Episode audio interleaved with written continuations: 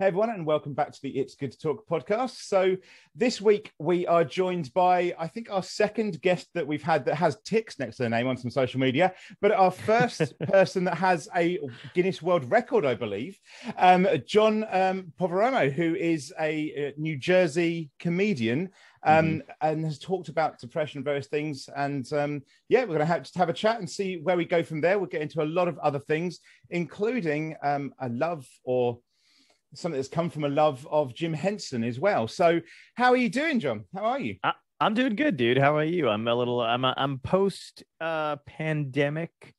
Um, I think in a funk, but other than that, I think I'm doing all right. Yeah, I think for, for us here in the UK, we're not we're not really post pandemic yet. We're still in lock. Well, we're out of lockdown, but we're still in those kind of last few weeks of full lockdown. You know. Yeah, um, man. I, I can't believe I, I kind of forget that you guys are still dealing with all that shit because I mean, we, you know, I mean, America fucking, we, half of our country didn't care or notice and the other half did. And so it's just, it, it feels like uh, we're being dragged back into life when we know we're still capable of dying. Like I'm fully vaccinated, but I know there's that, you know, India variant that's going around. Yes. So like, yeah you know, it's just a fucking ticking time bomb. And they're like, mid July, better get all your shit done before then. And you're like, really? Why? What's going to happen mid July? Oh, God. Um, yeah. Yeah. Yeah. It's been a nightmare. I mean, when they had the, the English variant, that was the funniest mm thing for me because I live in the county that it comes from. Um, oh, so when that God. came out, I was like, oh, fuck. Right. like, right. Now I'm fully stuck. Like, I'm not, going. I'm not yeah. leaving the house. Like, what no. are these idiots doing? like, did you fare well with the uh with the with the pen? I mean, like as far as you know, as well as you could be or whatever. Because I realized I think I sleep better when I think the world is ending. I didn't know that until this point, but I was like, I'm getting the best goddamn rest. Uh, yeah, I think we'd, we'd, get a little deep very quickly on that one. We, yeah, we did. Me, from my from my side, um, we could ease into quickly, it. We'll we'll very quickly go over it. Um, so I don't think I've actually mentioned this in the podcast before. So well done on on, on bringing this out. Um, at the end of 2019, my wife passed away. Oh, good so Lord. we went. I'm so I, sorry to hear that, man. Thank you, thank you very much. So basically, I had I had thrown myself into doing charity work for a charity that she'd asked me to support before she passed away. So mm-hmm. at the beginning of 2020, that's what I was doing, um, and then we went straight into the to lockdown. So I went from wow. being married, um, you know, everything, everything like that, and and living in quite a large house to mm-hmm. now you're in lockdown, you're completely isolated, you're in a three bedroom house um, with your own office and everything, you know, and you're just locked out. You're no one can come around, you can't do anything. Right. It's like, well, fuck this. So I, I quit yeah. my job and I ended up going into um, one hell of a fucking spiral. So yeah, um, that wow. was pandemic for me was lockdown for me was a, a, a, in the, the least corny way I can put it, a journey of self discovery. It was that kind yeah. of from from from let's fucking let's get rid of this, let's end this to okay, let's try and help other people and let's get yeah. It was a it was a it was a whirlwind. So yeah, for yeah. me, I think I think if that hadn't have happened, I'd have probably been good because I'm generally mm-hmm. quite uh, you know, um, isolating in, in, myself, but the fact that it was forced on me and it was forced on me kind of doubly, just yeah, my my my lockdown, the pandemic for me was, um, uh, uh, and I was having to move out of home because that was that had been left in Wales and stuff. So like, yeah, so the the pandemic for me was a very kind of let's let's not um let's not think about this right now. Let's just uh yeah. Yes, here's a screen. Let's watch some stuff, and that was it for me. So wow. Well, um, that'll teach me to lean into a joke about the pandemic uh early on without knowing your host. It uh, uh, I didn't absolutely yeah. fine, John. Don't worry. But, as I as I say to people on here, and as I say to people on my Twitch channel, um, and I've actually done stuff before. I don't agree with the um, trigger warning stuff. So mm. to me, uh, it's a completely open chat. And if I didn't, if I didn't feel comfortable discussing it, I wouldn't have mentioned it. I'd have just yeah. moved on. So you're absolutely yeah. fine. I've just I've just never is, mentioned it before. That's that's, that's in, That's incredible, dude, because you seem like you're you're doing well and and you uh kind of put all your effort into positive shit. And not only that, it's crazy that that happened like the one moment where you need people around you, people were taken away from you. That's insane. Yeah. That's yes. got to be insanely rough. It, it was Um, it was that kind of thing when you just kind of go, as you say, it was that one time where I might have actually wanted someone nearby, and it was just like, Yeah. nah. Well, So- congratulations for surviving because that I feel like uh, for a lot of people that would not have been an option. I I put a lot of that down to um various things. One of them being five specific Twitch channels. Um, because I'll to be perfectly honest. And um, hi, mum, if you're watching and don't know this. Um, but um, I I was done. I was done. It was um, Yeah. a mix of a load of other things and five Twitch channels that I always say uh, made me smile at a time when I couldn't. And so Mhm. that's why I ended up. I, I went. It's, it's weird. It's such a weird thing because I went from being in the depths of hell to now I'm starting a mental health charity and I'm Yeah. a Twitch streamer mental. And you just kind of go, "Uh, wait, how the fuck did that happen? Um, Mhm. but it is, it is weird. But yes. Um, but to get to get back onto you, I know. See, anyone that's listening, by the way, the reason this is going to go back and forth potentially is that John is also a podcast host, so he's also used to uh, dragging, not not not dragging, but easing certain things out of people. So I, Yeah. I, you know. um, but yeah, for, for, obviously for you, um, for the pandemic, I think we were shown by um, by things that you said in interviews and by Mm. your your love of pu- puppetry and things like that. That um, there's depression as a, as a kind of a, a mainstay for you in the background for quite a while, and so. Did you feel, at least at the beginning of the pandemic, then that you just got just smacked in the face by it, or was it kind of a okay, now I don't have to deal with the fucking idiots that are nearby? Um, it was it was actually yeah, it was a weird it was weird kind of thing, especially for me and my friends who were kind of dealing with uh or who dealt with depression for a long time. We actually felt useful, I think, for a change because I, you know, I've uh my friends who either don't acknowledge because I think everybody deals with it to a certain extent. You know, everybody everybody does get sad or everybody does get depressed, but they they don't know you know they don't go that deep into it or they don't have the tools to acknowledge it and and um, try to handle it you know what i mean or process what they're going through. So they either stave it off as much as they can to a certain point where they don't even realize shit's building up and then it's too much or you know um, they find themselves kind of uh, diving into unhealthy habits or whatever until either way i think it comes to the surface eventually in somebody's life. But um, for me and my friends who have just dealt with it uh, on you know internally and on the surface level since i think we were like teenagers in high school um, we actually felt like oh this pandemic is happening and everybody felt like isolated and they couldn't talk to their friends or they couldn't see their family and they didn't know what was going to happen and i was like oh i i feel like this all the time so if you want to come to like i have the tools to help you Yeah. this kind of thing and and for the you know for the pandemic i just kind of kept describing it to people because some people were like you know i think felt very helpless and out of control and i was like well you you're not in control. And that's probably the best case scenario because this is this is like uh this is basically just a snow day. I don't know if you got like it, it- but like you know when you were when a blizzard hit and there was a snow day you the buses couldn't get to you.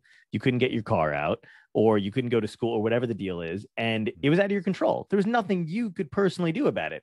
Can't control the weather and somebody else had issued a you know a state of emergency or whatever it is so you can't leave your house. I'm like that's all this is is for for once everything that's going wrong has nothing to do with you. So just kind of watch it on i mean it's it was terrible like all the shit that was going on but Mm.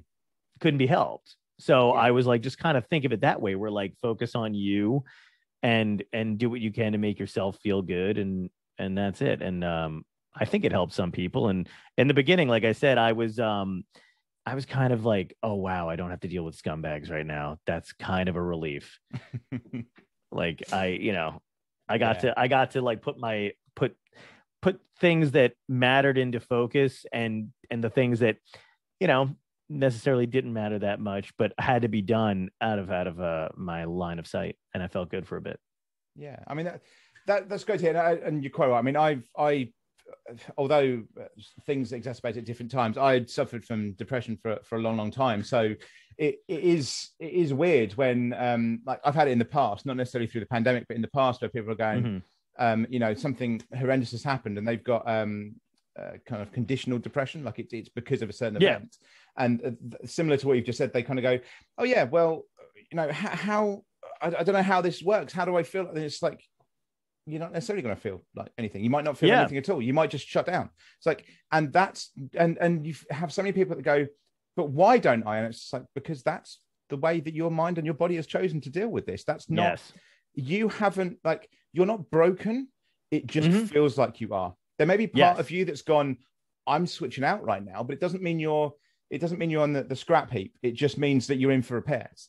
You know, it's Right. it's that kind of kind of way of thinking of it. But It's a good way to put Um, it. Well, my friend is going through a breakup right now, like a, a, a really bad breakup. Um, Hmm. and you know, she was kind of questioning things that she was doing and and whatever. And I was like, look, like with anything, with any kind of loss, or even if, if it's a breakup or if it's something else, you know, I'm like, your process is going to be different, but you're going to learn from the process that you're going through at this point. So the next time you go through this, you'll pick stuff up, healthy habits, hopefully that you did the, the last time and apply them to the next time or whatever. But right now, whatever you're going through is not necessarily right or wrong. It's just your fucking process. Because you know, when you when you break up with somebody or when something like that happens, you're like, do I text this person? Do I do that? You're second guessing everything because you're wondering what the other person's thinking, no matter what the situation is. But Mm. I'm like, you gotta just gotta do what makes you feel good and not worry about aside from you know breaking into their house and setting their shit on fire like you know don't do everything that makes you feel good yeah, but like you know all the all the dumb silly shit that you're like well well that's how you're choosing to work through it at the time so don't beat yourself up over it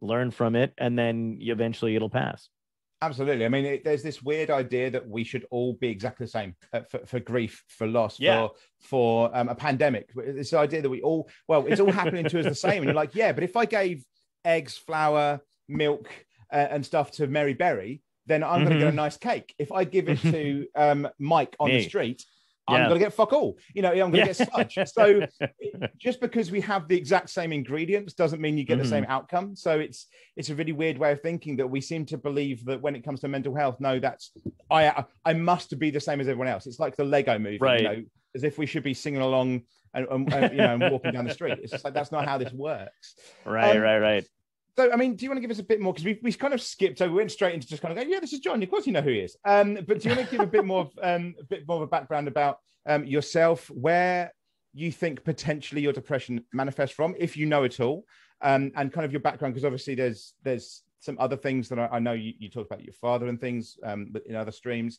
um, and and kind of all that background and, and how it's led you to where you are now. And as we we spoke about off camera, into this idea that I think a lot of us have of the, the tears of a clown, where so many comedians seem to have a background in in depression, mental health, and things like that. So, kind of, how did it come about? I think I think for comedians in general, I mean, like I I feel like I don't know exactly know where mine necessarily stems from. Maybe I haven't done the work to kind of figure it out. I can pinpoint you. I I feel like anybody can go back in their timeline in their life from a kid or whatever and go, okay, uh, could be this, could be this, could be whatever, and then kind of make a bridge to your depression that way. Yeah. And I think that might help some people to kind of crystallize it and clarify it. I think it just is you know um genetics or it is what it is you know what i mean i think i'm i'm inclined to uh fall into depression very easily if i allow myself to do it you know what i mean like if i and i can and i think you know having had it happen when i was younger and having it happen so easily but finding coping mechanisms and ways to work around it has helped me go oh if i do this i'm not coming back for a while you know what i mean or if i if i'm you know if I overthink this or whatever. So it it lets you kind of see where you're where you're headed or whatever. As far as being a comic goes, I think I do have that kind of mindset. I think I've always had that kind of mindset. I don't think it's something that a lot of people who do stand up, you know, um, they they've got the mechanism down. You know what I mean? Like they they know the tricks and they kind of figure out the wordplay and and they can get on stage and act as a comedian. And I think there's other comedians who are predisposed to think a certain way.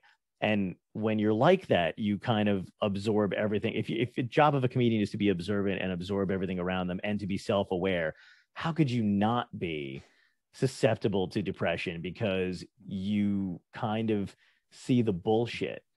And and you and your job is to talk about it and expose it every day and expose it within yourself and other people and and also then to break it down comedically in a different way so you're taking all this other shit in how are you not you know predisposed to going like wow everything seems kind of fucked but the humor side of it goes everything seems kind of fucked it's kind of hilarious. You know what I mean? Like I think that's the warped side of the side of a, a, a comic is to be like, yeah, you know, uh, it's it's to look at it in a different way, and I think that's another coping mechanism. I think that's the kind of shift that comics tend to make. And there is there is like you said, the tears of a clown thing, where like they come from some tragic childhood thing or or abuse or whatever it is. Um, I just think they're too. I don't think they have to go together. I don't think I'm a comedian because I'm sad sometimes. I just think um, I've I, I like I've always had that kind of mindset, and I just happen to be, you know, predisposed to being de- depressed sometimes or or whatever it is. Because I just don't I just don't I don't see the world the way other people see it, and I'm not doing that to be unique. I just I just mean in general, like I actually genuinely don't understand some of the societal norms. So Oh, yeah, you know, I, I, I'm with you, and I think it's it's quite strange since I've started to move in. I don't know about about yourself when you've kind of started doing Mhm. podcasts and things, but as I've spoken to people more about their mental health in the past year, um, it's it's quite strange to realize that there's other people that don't see the world the same as everyone. Because uh, when, Yeah. when when I was growing up, it's kind of going, well, I don't get why you're like this. This does like I, I don't understand why you think this way. It literally doesn't make sense. Like that's not that's, that logically doesn't. Why why would you do that? Why would you say this? Why would you act like this? And Right. then you kind of start to meet other people and kind of go, oh shit, I'm not alone. Okay, right. Yes. There, there's others that we're we're the okay, cool, right? That neurodivergent Gannon. Okay, but, but Yeah. we exist. Fucking hell. Um, it's one of the reasons I really dislike the whole um trigger warning thing because uh Mhm. the, the idea of trigger warnings is just a great way to completely block it off from both sides because Yeah. th- there's two biggest issues is that trigger warnings have been brought in by neurotypical people in Mhm. a way so that we don't upset them and you're there kind of going you've or make them feel uncomfortable and you're like you've spent your entire existence making us feel uncomfortable and now we have to make fuck up, fuck you. Like, I don't give it. We don't give a I shit com- about you, perfectly honest. And also, it's this weird thing that um, I, I've, I've I had this back and forth with someone. They just didn't get it. It's like if you're doing a trigger warning, you are automatically gatekeeping mental health because Yeah. you have to decide what is a trigger warning. Because if Mhm. you've if you've had abuse, your memories of childhood maybe of a teddy bear, and a teddy bear may be a trigger warning to you. But are you ever going to see a program or a film or anything that has a teddy bear and then says trigger warning? There's a teddy bear in this film. Of course, you're fucking right. because no one would do that. However, Yeah. by doing it on something else, are you now sta saying that that person's um, trigger and that person's trauma is more valid than somebody Mhm. else's? Right. So I don't it- trust nonsense. anybody. Yeah, I don't trust anybody who has who tells you um that they're that they they come from a place of fear about anything in particular. Like if you're doing if they're doing it to prevent anything from happening themselves, then I'm like totally respect that. You go do your own thing, but. I'm gonna like but when people try to impose their own uh uncomfortableness or fear or whatever it is onto you saying this makes me upset, this should also make you upset. I'm like go fuck yourself because Yeah. I I'm like, you need to get out of my way because I'm trying to have fun and you're you're bumming me out here. And it's weird because those are the same people who build these podcasts too. Like there's there's so many comics that I know um who have like mental health podcasts, which Mhm. is fine, which is great. But uh over time I realized a lot of it was about branding because they do not at all preach what they do on these podcasts about understanding and you know whatever it is and how other people communicate and you're like oh this is just a fucking thing for you like you you you may Mhm. feel this way to an extent but you're really just putting on a show and you know other people are are doing the same thing but it's it's it's not acted upon in social um situations because I've met those pe- some of those people Hmm. and I have watched how they behave in a club setting or whatever it is, and I'm like, God damn, you're a piece of shit. like, you know, and it's kind of a bummer too. And it's like one of those things where like uh, like I'm all for therapy, all for people going to therapy and seeking it. But I also feel like you have to acknowledge that sometimes um some people go into therapy and they just become uh well-adjusted monsters. You know what I mean? We're like they're there to to justify their own shitty Yeah. behavior and they come out uh accepting of of you know bullshit in their own Yeah. Their own crap and it's like man and not to discourage people from going to therapy absolutely go to therapy but it's only it, you you get out of it what you put into it so if all you're doing is to go for reassurance of your own fucked up point of view then holy shit you're going to be worse when you come out of it yeah, you kind of cherry picking cherry picking what kind of therapy you want to go into. And it's, I mean, right, there's, right. a, there's a, a, similar thing. Like I had the other day, I got um, when I was on Twitch, I got raided by um, like a massive crypto coin stream, um, and Bravo. randomly on there, um, which I was like, what the fuck. Bearing in mind, my internet is so bad at the moment, I'm streaming from a phone, and that happened when I was streaming from a phone. Um, but one of the people in in my community, after it kind of started to die down, were just like, "Oh, you you're exactly the same," and I was like, what do you mean? And it was the fact that basically, as you were just saying about those comedians, um, every stream that she'd been into beforehand, not every, but mm. a lot of them, when they'd had big rage or anything like that, that person had immediately changed.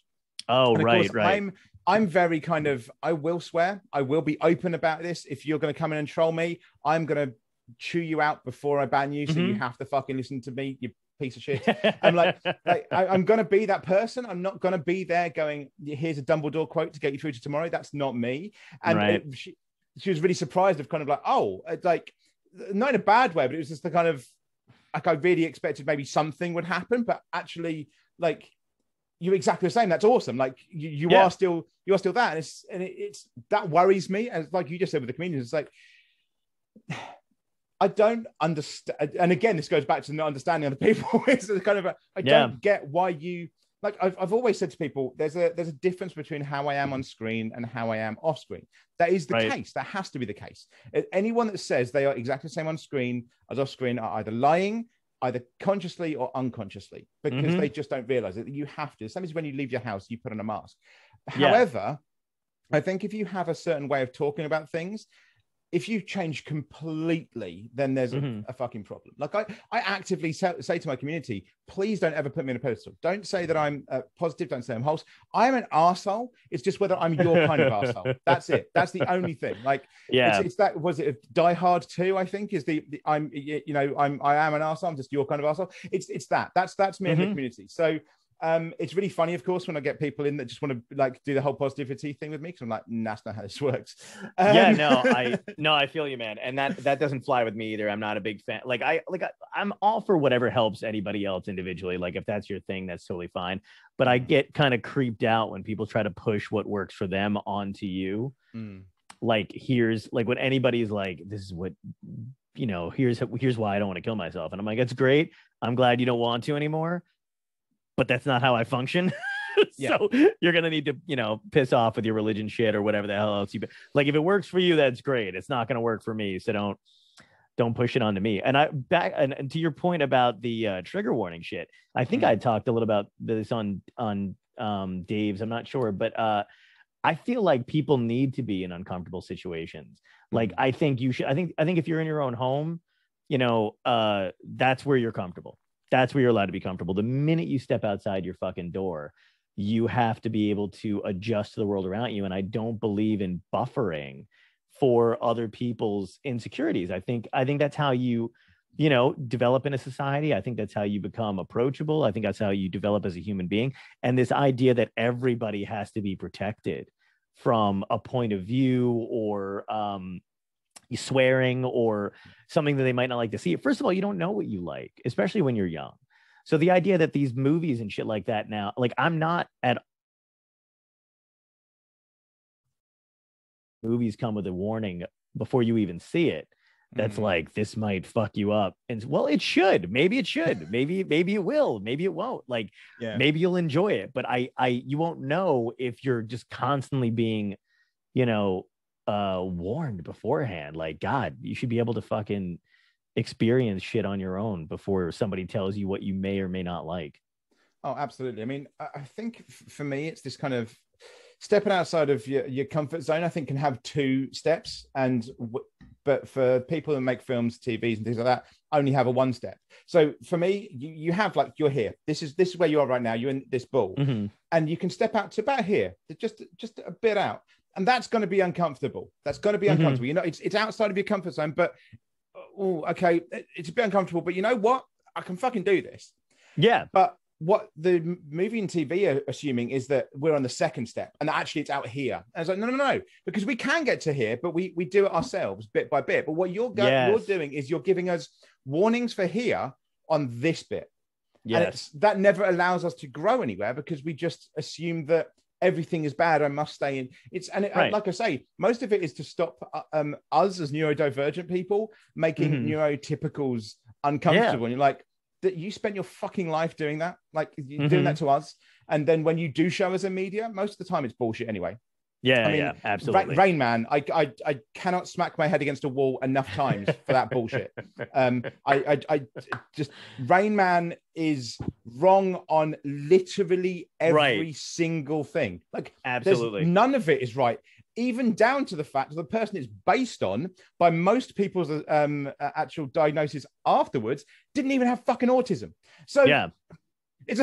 it's just like and the, and, the, and the biggest flaw is that Tom Cruise is taller than Dustin Hoffman. That is horseshit. uh, but yeah, no, I know what you mean. something man. Definitely wrong. Yeah, yeah, but it- absolutely, the, the whole trigger warning thing is is is horrible, and I always think it should be a an open chat or a, or a closed chat or a normal chat. Yeah. So instead of having trigger warning, just say it's an open chat. Uh, which um when you said Dave, anyone that's listening, it's mindset by Dave. He's been on here before. Um, Yeah. so it's um you know an open chat instead of going you know if you walked into buy some some trainers sneakers somewhere and you immediately got told okay well these these are these are the kind of normal ones those ones over there are really expensive so there's a big fucking red mark on them they're the, there's a Mhm. warning they're expensive you're not going to go anywhere near them however if- hey, these are expensive, but you're welcome to have a look round. Maybe Yeah. you go in. Like you Yeah. go, okay, well, have, oh no, actually, no, they are a bit too expensive. I'll go back over here. Cool, Right. fine. For you, you're not you're not able to at the moment. That's cool. You go into that normal chat. But if you Yeah. are, maybe you'll te- step in and go, yeah, you know what? Fuck it. I, I I- I won I won on a scratch card the other day. I've got a couple of extra bucks. Yeah. I'll grab it. You know. and and it's also weird to tell people what they can and can't survive you know what i mean Mm. in terms of like uh uh, media or a conversation or, or anything like that it, i think that kind of fucks you up and inhibits you just as a person in general it's like really i'm not strong enough to sit through a two hour piece of shit entertainment from the 60s but Yeah. uh but you know then how are you going to survive other things i think the more you realize you can just wake up the next day and be okay the better you're going to be able to cope with massive shit that happens to you or you know um or even the little shit that you that you might not be able to you know uh stop your brain from focusing on if you can go look i did a b c and d and made it out okay i think i can handle this awkward work meeting or meeting new people for the first time or whatever it is like you build upon that but when you don't have those tools when you're growing up you're fucked Yeah. Yeah. I mean, then you're on my- twitter hashtagging and complaining about you know I know you have a problem with Twitter. I I, I remember. Um, I've loathed that fucking site with a with an absolute passion. If They're all yeah. Go ahead. We don't have to talk about Twitter. I, I, I managed to avoid all the shit on there. I, I seem to be quite lucky. You're- my favorite, my favorite thing for, for trigger warnings was I went onto a radio station, local radio station once, um, when Mhm. I was the president of a student um, mental health charity oh, in the university, and I had to give a trigger warning that I was about to talk about mental health because I was introducing myself as the president of a mental health group. You're like. I'm sorry, you're getting me to trigger warning that I'm talking about mental health, but using the words mental health. eh, How fucking stupid are you? right. Exactly. And I, I'm, I'm sorry, but if the people listening to this don't understand that someone that's come on under your request to talk about mental health as a, as a society do not understand that that's going to be talking about mental health, they're not. Right. Then they're not fucking. They're, they're not clever enough to turn the radio on. Like, let's be honest. um, it's just ridiculous. But Yeah. um, and obviously you've had some more um kind of creative ways of dealing with it. My my way of dealing with um mental health stupidity and my own um demons is shout at people online generally. But um oh, I've done the same shit. I'm right there with you, dude. I I have absolutely lost my shit collectively on people on Facebook and stuff like that. Which, by the way, is hilarious because it doesn't fucking like it makes you feel good for like half a second.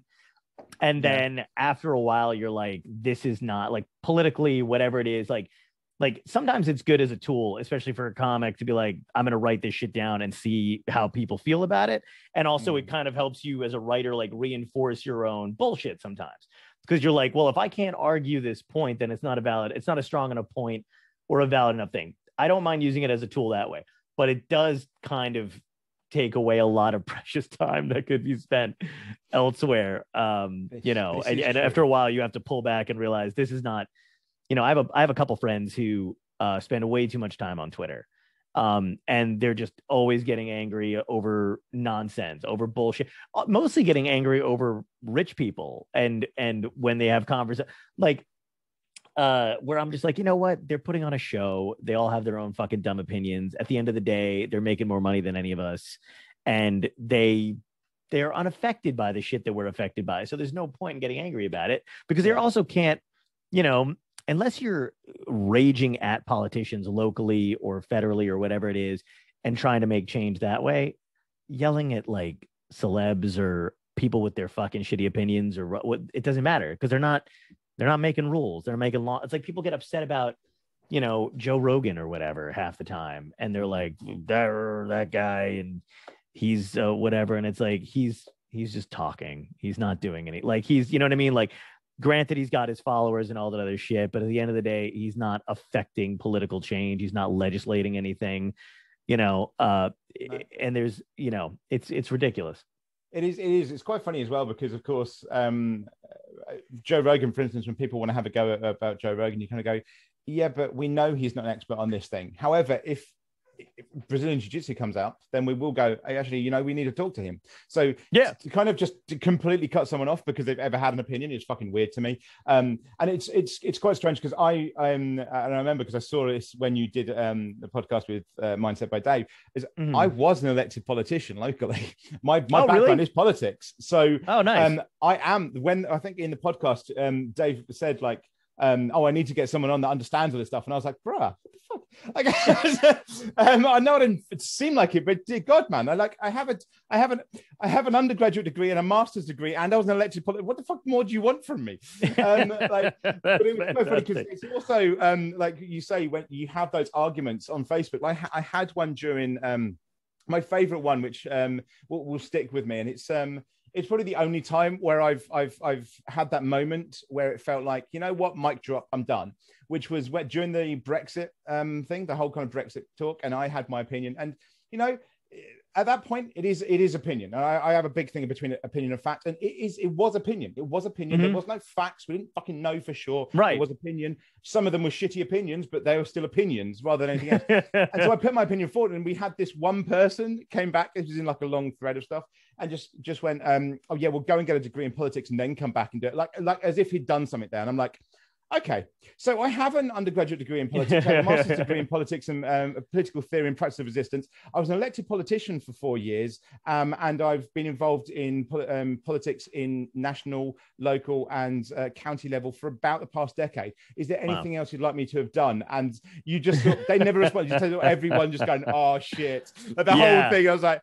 Okay, I'm good now. I'm good. That's Like, that- fantastic. that's, that's done me for the day. But you, Right. you're right. You do get into those kind of continuing bullshit where you could be put into better things. And of Right. course, you have. I mean, I, I mentioned at the beginning, you you created Duppet, and this comes from yes.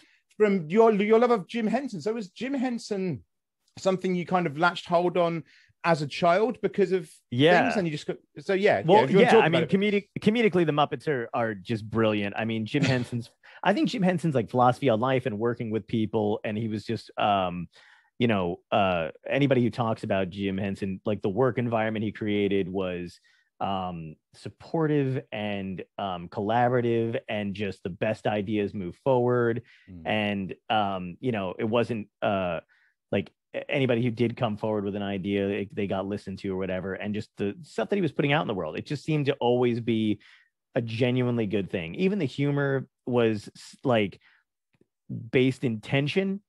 You know what i mean? Like between the muppets but when they were good they're not great anymore. But um but they were a bit you know they're not. Like i'm could have a deal with them but they're still they're they're not they're not what they used to be. Because those guys they, it all came from personal experience and they and they based the show on the muppets having like genuine interaction and tension and stuff like that. But it was still all like you know the surface of it was his love. You know what i mean? And and it was good natured whatever Mm. um so i i gravitated towards that when i was a kid loved the uh comedy of the muppet show and the muppet movie and all that other stuff and then growing up um because i was such a huge fan when i decided to do Duppet um it was originally written uh years before and i had forgotten about it um as somebody who had like a manifested like an actual person but it was Yeah. just it like and it was perceived to be like a shitty roommate because that's what we my friend and I were talking about depression as it's just a bad roommate. It's just this guy that you live with who doesn't clean himself up and is the worst representation of yourself and you know just sits on your chest in the morning and you know wakes you up by punching the face. Like just this like a everything you feel when you're like truly depressed or whatever and you're waking up for the first time.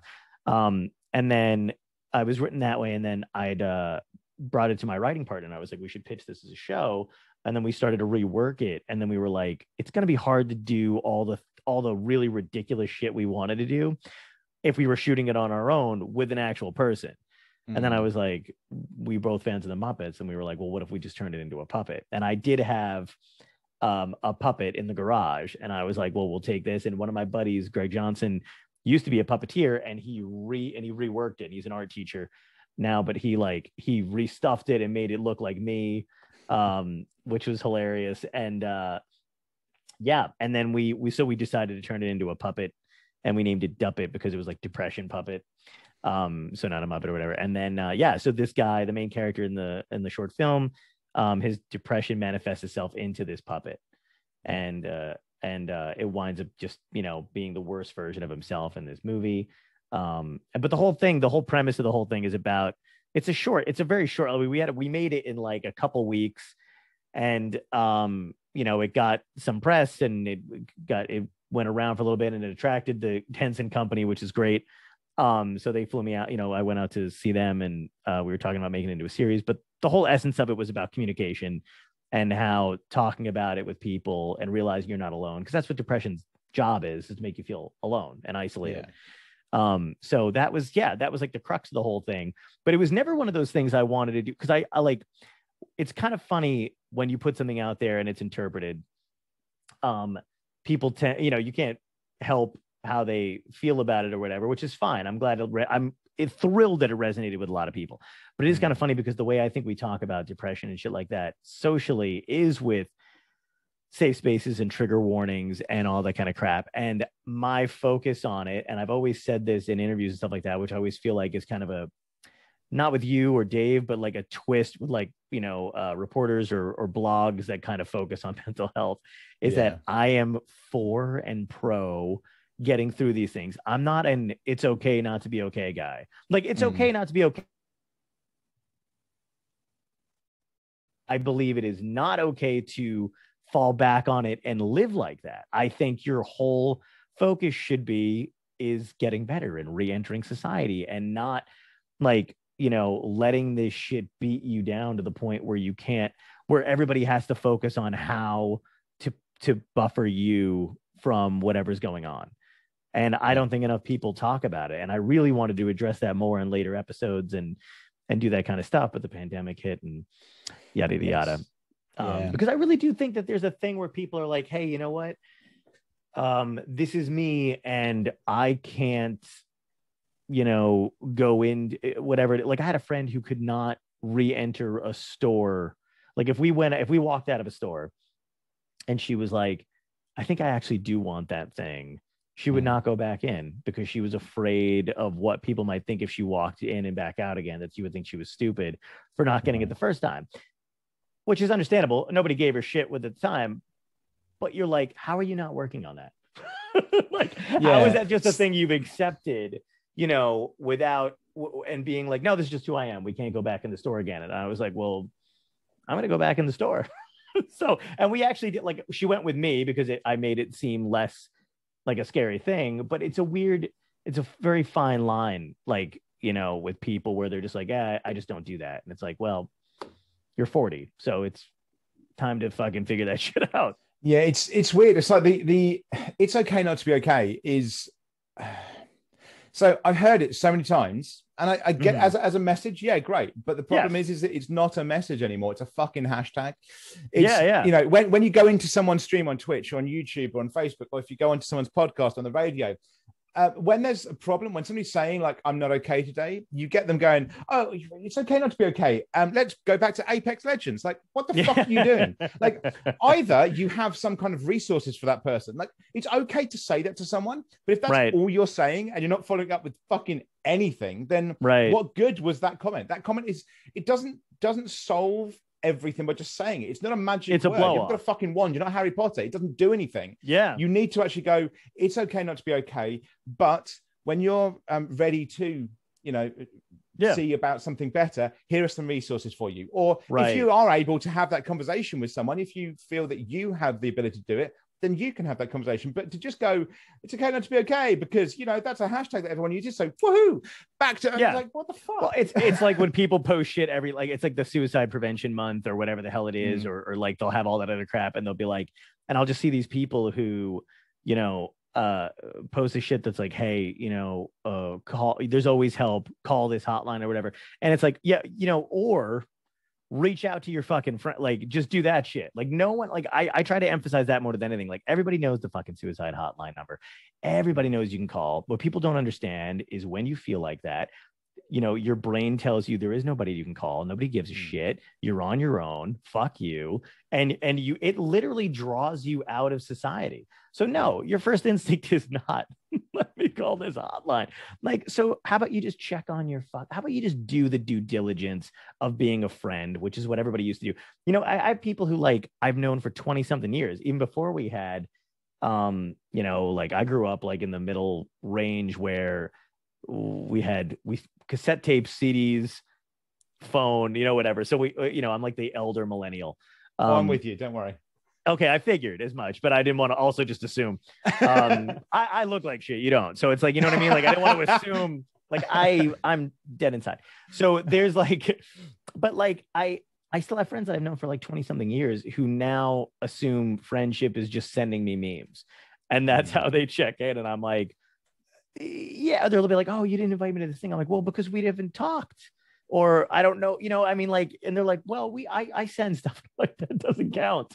like, Yeah. I'm not like, you know what I mean? Like, it's this weird thing where like now there's just a general acceptance. So like, what am I like?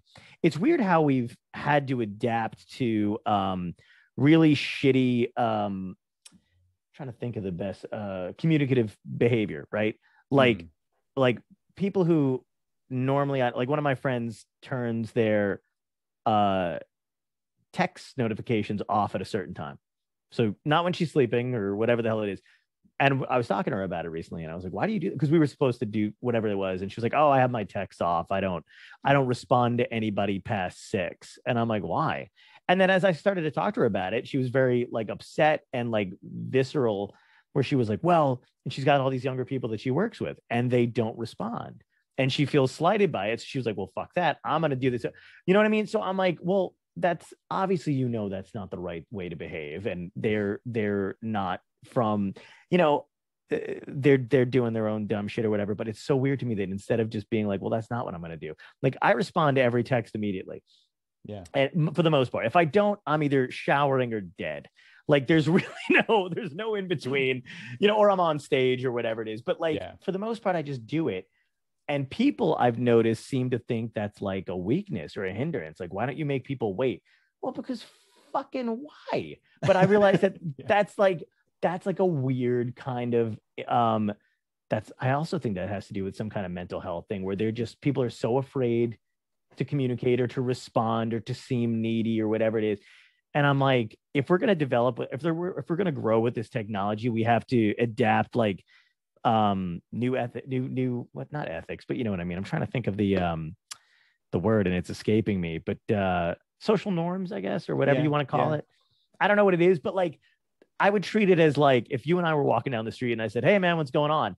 And you said nothing to me and kept walking and then two days later you were like hey man not like you found me and were like hey, and i'd be like the fuck was that? Like that's what you have to treat that shit like instead of Yeah. you know but people don't it's weird Yeah, I mean it's it, it's I, I I'm I'm the same. I, I respond to text messages straight away. I get I I'm I am one of those assholes that just gets irritated at people that don't respond then because I'm like no, no, mm-hmm. but but I, but I know you can like but the fucking respond. Like yeah I don't you're get it, like- they're on it all the time. Yeah exactly. There's- like you know, know like I was with you last night, and you fucking you were on it all the way through our meal. You were, you, you fuck, I know that you're looking at it, you cunt. Right? Like just fucking, exactly, exactly. every meal um, with everybody, and then yeah, and then, then you go to text them, and they're like, "I was like, oh yeah, I saw it. Where if you saw it, why didn't you respond to it? Like what? Yeah, I don't. I don't understand that. Like I saw And then it. people put it on you, and they're like, well, I don't want to have the anxiety or the pressure. Well, fuck you. You're alive, dude. You have the anxiety. like, yeah, figure out how to navigate through that and be a per- be a be a person. yeah. like I mean, that's your only job.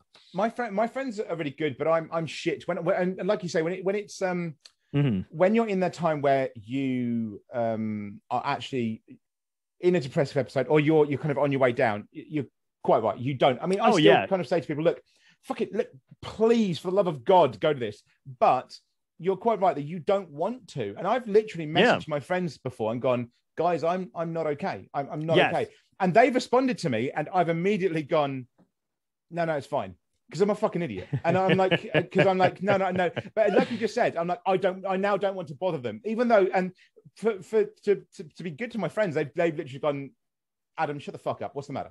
Like, Right, what- right, What's right. actually Well- going on? Like, don't be, don't be an idiot. Um, but Right. it's, it, it, it's, it does seem to be an immediate response. You just kind of go, like, Yeah. I've reached out and then immediately gone, no, no, I didn't mean to do that. Like, fuck. yeah, yeah, yeah.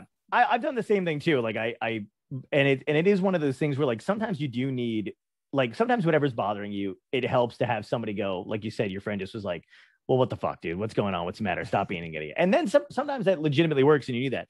And sometimes feeling like you shouldn't have reached out is kind of almost justifiable because you're like, well, what can they really do? And what are they, you know what I mean? Like, like one, don't, I don't feel like don't ever be afraid to reach out to your friends or whatever. But I think that also that other feeling of, like again, unless you're like on a bridge or whatever, and you're about to like, you know, sky swan dive off of it or whatever. But like, but w- when it's regular stuff, sometimes it does make sense where you're like, well, what the fuck are they going to do? And maybe I need to focus on this. You know, it feels good to just be able to go, hey, just glad you know you're there. You don't have to do anything. Like, you know what I Mm. mean? Like, I think that's Yeah. normal to be like, I'm just letting you know I'm going through some shit right now. So just a heads up, but you don't need to do anything. And I think that's fair. I think that's that's good to let your friends know that you're, you know, you're working through some shit. So also that they just don't think you're like blowing them off or or whatever's going on or you know They also know. know. to kind of check in, don't they? Like they might go, it's been a couple of days. Like I haven't heard from John. Uh, John, you, you good? You good? Like, Yep. You, I okay, you responded. Cool. Right. Carry on. yeah yeah yeah Like, it's, it's that kind of because I, I think that's a lot, a lot of us kind of have that time where we we literally don't believe that anybody is there. Like we we Yeah. we, we get this mindset of like no one is there, no one's going to give a shit. Um, and Right. that's why I got really I got fuck, so fucking irritated by this person, and it was actually it was on Twitter. I saw this, so yep, you're right. Um, it was, but it was of a streamer from Twitch.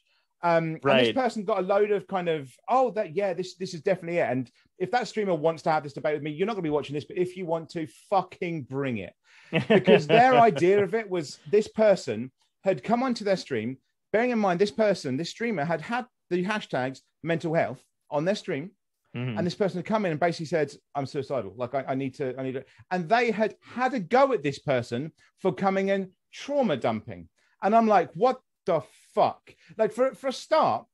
If you had the mental health hashtags, now I, I completely get that there may be people in your chat that that is distressing for, and that you may be distressing for you. However, as I said before, resources. You can have resources then That's all it takes. If you've got the mental health hashtag up there, I think the least I should expect from you is that you have resources. yeah might, it might be that that night you can't deal with it, and that's cool. Certain Mhm. nights we can't deal with it, but you should be able to go. You know what? I'm I'm really sorry. I I can't deal with this right now. However, and get your mods to immediately go hashtag resources. These are the people that you can talk to. If you if you're if you're reaching out, please reach out to them. Like something. But their thing was just have a go at them and how you know you're coming in and you're trauma dumping and it's making everyone else shit. And you're like, no, no, no, no, no, no. Because you don't you also don't know how many times that person has maybe maybe that day started with them in the morning trying to reach out to their friends and getting nothing locals getting nothing um, um phone lines and getting nothing then finally they've come onto twitch that usually brings them some joy and they've gone through everyone they could fucking think of. You've got a mental health hashtag. They've come to you and you've know how to go at them. You could Yeah. literally be the reason that they are no longer here and how the fuck would you know? Because you clearly don't give a shit. Like that Exactly. really irritates me. That Me and, too. and the fact that when that was on twitter that that streamer she got a load of praise for having for calling out people like that. I'm Oh like no that's not the way this shit works. Like if you come into my stream and you want to talk about things great. I may make the comment because I have specific different things on different streams. But if you come into, I may make the comment of this stream is record uh, on a Wednesday. I do one that I delete so that people can be more open. But I may I may hmm. say the Wednesday stream is is deleted. This one isn't. Are you sure you want to we want to talk about this? Sure. Because then, for many reasons, one, it might be that I, am also triaging to see whether how far they are gone. Because if they just carry on, don't even don't even pay attention to me, clearly they need to be like they need fucking triage. Like somebody needs to talk to them. Um, and I, have I've literally had like in front of me, I have a letter from someone literally who wrote to me and said like I, I, waited for your stream for half an hour just to, um, to, be okay. Thank you. I had a message from somebody else that's going through an abusive relationship the other day saying thank you. And it's like because I'm I, if if I'm not there, my my my um my resources are like to the point where there are two other mental health streamers. One of them being Dave, who mm-hmm. use my resources on their streams because right. I've set them up. I went into and I collated That's those brilliant. things. So uh, like anyone out there, any streamer out there, if you want to, if you want to use them, okay, up for up for the challenge.org forward slash resources. You can use them. I don't give a shit. I'm not here to make, you know, I'm amazing. Just go and fucking use them. If you don't know where yeah. to go, that's a lot of different things. But the fact that people don't use them at all, and then they just call call people, it's the way they say about calling people out as well. You're not calling anyone out. What you're doing yeah. is effectively trying to end someone's life. That's what you're doing, right? Like by doing that, and it's just like fuck you. I yeah. really hate that kind of change in society that has made it like you're the problem. You, uh, you, right? Is that kind of neurodivergent against neurotypical? Is that kind of you're the problem because you're making me uncomfortable? You're making chat uncomfortable. It's like you know what? Right now, there's a lot of people in chat that may not be be um, feeling great. They may be a little right. bit uncomfortable. However, I've got one this one person here who may be fucking suicidal. I'm yeah. sorry, but I'm dealing with him first. Like, what the fuck? Ah, I get onto very ranty with these podcasts. No, no, no. I mean, I don't blame you, man. But it's, it's. I was gonna say it's the same way. Like I was talking about when you see those comedians, when I, when I have a couple of comedians that I know have these mental health podcasts and all that other crap, and they talk about it on there, and then they're surprised when they're approached by people.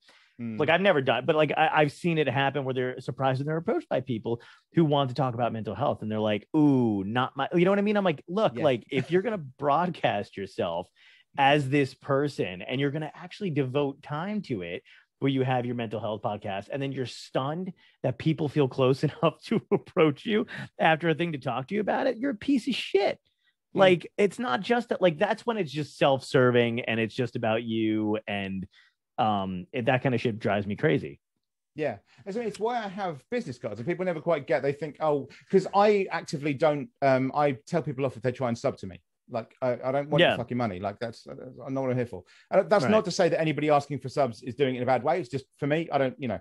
Um, but I have the I have the cards, and the main main reason I have it on there is because it has my website.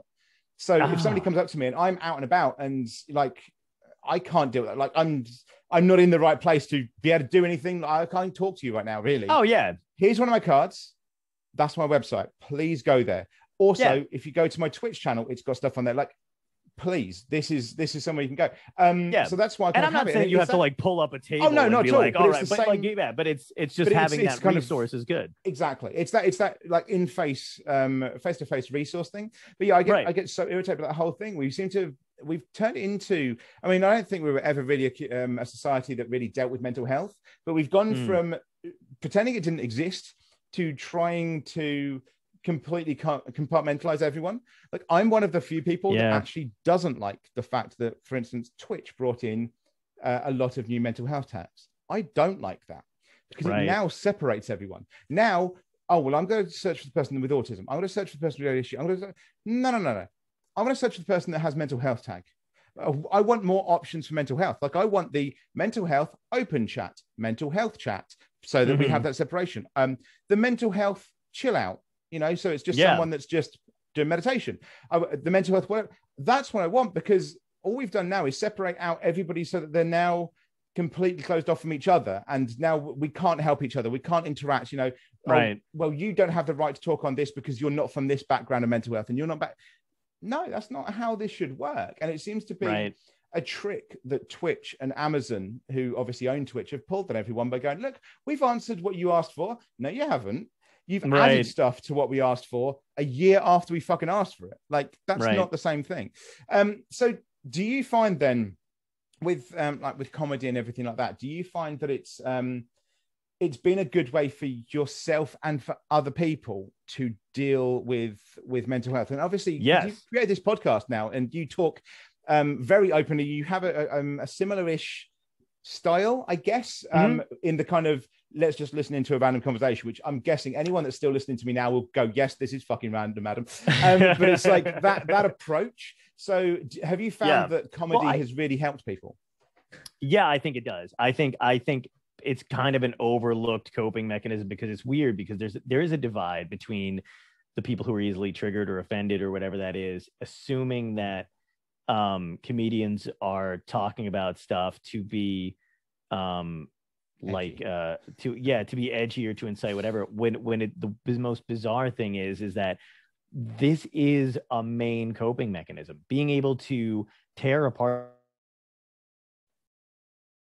for an hour for an hour. Mm. Think about oh, like an hour and a half. You know, comedy shows an hour and a half. Comedy shows should be the one place, especially a comedy club, where you walk in and you leave all your fucking baggage outside, and whoever's on stage gets to tear into um, the fabric of society or their mental health or whatever the issue is, yeah. and fucking make fun of it or talk about it openly, and then you can go back out to your problems. You know mm. what I mm-hmm. mean, or, or, or the reality of it or whatever. But you also people also have to realize the person on stage that's their way of working through stuff that's their coping mechanism that's their you know um saving grace for them and and how their brain works whatever and i find that there's a conflict there and yeah. and people are like you shouldn't be talking about this because this shouldn't be made fun of and it's like it absolutely should mm. because it it you know it makes it less painful it j- jokes about i mean i don't think there's anything off limits in comedy because uh as as, as far as like if, if it's funny you know what i mean like yes. and and they also have to understand that like the road to funny is often really unfunny shit like it, it's it's like working out material means it's not going to be per- perfect at the time you see it you know for a second iteration of a joke whether it's about cancer or whether it's about a personal experience or you know uh, suicide or whatever the hell it is whatever whatever mm. the topic is that was initially unfunny at one point in time and this comic is working on making it funny and they're putting it through their own comedic process so yeah it and and and i don't understand like you know this whole thing where people are like here's what i don't find funny and i don't think you should talk about and this is why you're a piece of shit if you enjoy it that is yeah. so fucking harmful mentally and you know um like even physically because people are like why am i a piece of shit oh man maybe i'm not woke or I'm not thinking about this in a certain way. And it's like, no, dude, like this is how your brain has chosen to is like one of the best ways to do it. And I know a lot of people who benefit from it. Yeah, I mean, you've even got people like Stephen Fry, who you know the oh, he's the, the, brilliant. The I obvious kind Stephen of Fry. yeah, the kind of the British gentleman who most yes. people would be like, you know, this is not, you know, he's not the same as say Ricky Gervais or Frankie Boyle, right. who are known for that kind of comedy um, whom both actually make the they both make the same point as you is you know we can be assholes but it has to be funny if it's not funny then we're just the same as every other idiot but um, yeah. with Stephen Fry he's he's very much the kind of no I'm, you know he's very dapper however he has exactly the same attitude of no you you've you've mistaken the fact that you're upset with being like I have to care right like that's yeah. that's not my problem like right. the thing is it's, it's always interesting when people try and have that that um, debate with Stephen Fry because, of course, Stephen Fry had a very, very kind of public breakdown. You know, he's yeah. he suffered with he's he suffered with massive depression um, uh, from um, issues with addiction um, to to bipolar disorder. Uh, just so many issues, and so when people try and have a go in for him, who have no background themselves, they personally have had no issues with mental health, and they're trying to say that he's wrong because he's doing it, and they're going, no, that's like the, the problem you're having there is that with with Stephen Fry is he knows it. He's got lived experience as well as being able to talk properly about it. So when he says, no, no, no, this is just how I'm dealing with it, then fucking just, just listen to them. Listen, the lived experience yeah. is a big thing, I think, as well. For for it, it is kind of funny that people people do not uh, care about experience anymore. Mm. They're like, you're still. I had, I had somebody who um, I have a close friend who's a trans comic, and was literally and, and, so not only does she have the benefit and knowledge of being a comedian and knowing what is and isn't a joke and the intent of a joke and all that other shit yeah. she's also uh, been trans since the 80s when it was really hard to make that even harder Yes. now to make that happen. And I had somebody who was not trans, or I think they were maybe um, whatever they were going through, literally shitting on this person, telling them that they're wrong. Um, it was and and that they have no idea where they're. And I was like, do you? And and the funniest thing is, is like once I was like, you know, she's trans, right? And then they were like, oh, really? And then it went from doubling down on what they were saying to saying that she was old because she was older, she was brainwashed in a different generation. And I was like, oh my God, like just does experience count for shit anymore? Can you just put your horse shit aside for a second Yeah, and just listen to somebody else's point of view? It- it's it's insane to me. Yeah, it's it's. I mean, uh, uh, Dave, Mindset by Dave, uh, obviously has a story. I think he, he said it on the podcast. I can't remember if he did, but he says because obviously he does kind of mindfulness um, coaching. He does a lot of um, talks and things. That he went to, and in the UK, you're not meant to say commit suicide. Um, I'm still gonna fucking say it. anyone want to have a go at me for it? Fuck you. Um, like if, if you, somebody's tried to commit suicide, they'll try to commit suicide. I, I know, I know the reasons they have behind it, but I really don't give a fuck. Um, Right. Because I've tried, so fuck you. Um, Yeah. so with with um with Dave, he went to a, um one of these things where they were talking about it, and this woman was talking about the fact that her brother had committed suicide. Like her brother had committed suicide, and as she said the words committed suicide, someone in the crowd stood up and said, "Actually, we're not meant to say committed suicide anymore." Oh like, my are you fucking serious right now? And apparently, from what Dave said, she, basically she just clammed up and just went off stage. Um, and it's like, Oh. how fucking like you're. me- uh, I think it's even worse with people like that because it's like you're meant to be the ones that understands. Like, uh, what Yes. fucking use are you to anyone? Uh, uh, Right. If, your if your response to something, and it's the same with swearing. Like I, I have this with swearing. Um, Mhm. Um, I think swearing is similar in, in to, to comedy in that you will push it to certain extremes in a need for yourself to get through something. Yes. Um, Right. And so when people go, "Oh yeah, but you shouldn't swear about it," I'm like, "Okay, so what I'm going to do is when somebody's in dire need and Mhm. they're screaming for help, and they say, "I don't fucking know what to do," I'm going to go to them. Oh no no no no, don't don't swear. Like you, Right. we don't want any of that. Like, uh, what kind of fucking idiot are you? Like, you don't. Yeah, you it's don't weird that we- that to someone. yeah, it's weird that people try to police the way somebody's handling something at the time. Like, and you know what's crazy too is like psychologically, they've done studies and cursing and swearing does alleviate stress. It, it releases pain. It, it makes pain easier to deal with. I think that, did they? Did you see this thing where they did where um people who uh stuck their fist in an ice bu- a freezing cold ice bucket? Yes. Yeah. You saw that where if they curse, they can hold it in there longer because you're like, and it's like you know you can see the fucking benefits of it. Yeah. And it's the same way with on stage. I I refuse to do. I mean, I'm at the point where I I can at this point, but I refuse to do shows for adults when they're like, yeah, we would appreciate if you didn't swear. Well, fuck you. No. Like I like if you want me to be at my bet, like. I mean, you know, there's always depending on the situation and the money or whatever. Like, I'm not going to do it if they're like, there's if they're gonna if they're gonna be like you know there's there might be kids there could you not do it then i'll be like all right that's fine or whatever but if i'm in a room full of adults in like a nightclub and they're like could you just ease up on whatever and it's like well then no it's not fun for me Mm. and i don't want to say i'm not you know i'm never using it as a punchline but it's how i talk in general and if you don't want me to do that then you don't want me Yeah. yeah. and that's how that's it's completely right. I think that's completely right. If they if they if and I, I say that to people that kind of uh, when people say, "Oh yeah, but somebody's raided into you," you should uh, like we were saying earlier about somebody raiding in that they change. I'm like, no, because if they if somebody raids into me, if somebody comes to me for advice or somebody comes to me to talk about things, then if you've come into me not realizing what I'm like, that's your own fucking problem. Like, you did that. It's there's a- a- Exactly. with Frankie Boyle. Thinking of comedy with Frankie Boyle, I remember seeing a, a one of his recorded shows, and um, there was one kid in the front row. He's like, "How old are you?" He was like 14. He's like, "And your parents brought you to one of my shows. Fucking good luck." And he proceeded to talk about the fact Yeah. that your parents know you wank. You know, your your mum wanks and things like this. And it's like, like, fair play to Oh. the parents for having the fuck, and fair play for that kid because that yeah like Frankie Boyle wasn't going to change no his comedy and who he was. And I, Frankie Boyle's an obvious one to talk about because of the fact that Frankie Boyle is a recovering addict.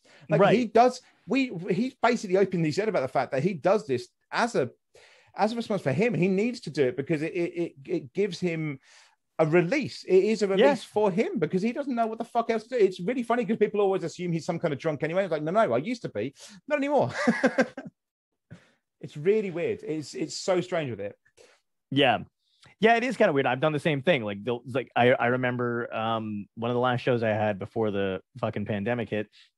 Somebody brought their son, uh, no, yeah, their son and his girlfriend, and they were both like, I don't know, 17, 18 or whatever. And I was like, how weird it is. Is it? Uh, and then I just, but the funny thing is, is I didn't know they were sitting next to their parents. I was just shitting on them because they were younger.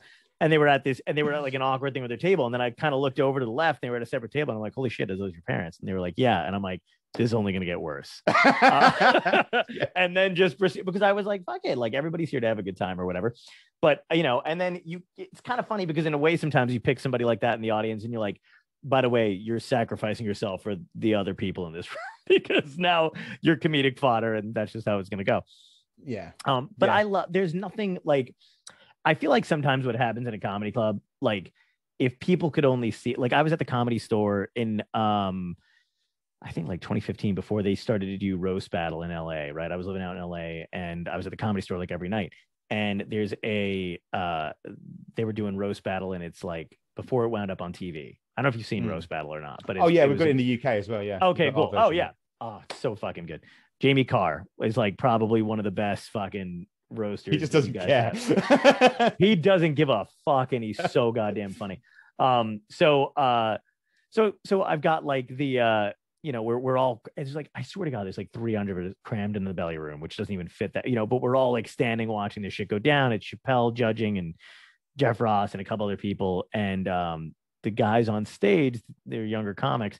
One of them's in a wheelchair Mm. and the other one is um uh i think just on cr- like has um uh i can't think of what the hell they had um whatever josh blue has i'm trying to think of that I'm, I'm Mm. just blanking for some reason but basically crutched the whole thing and they are tearing into each other in a way that only and they were they were i mean for people who had just started doing comedy they were great. They were Mm. unmerciful.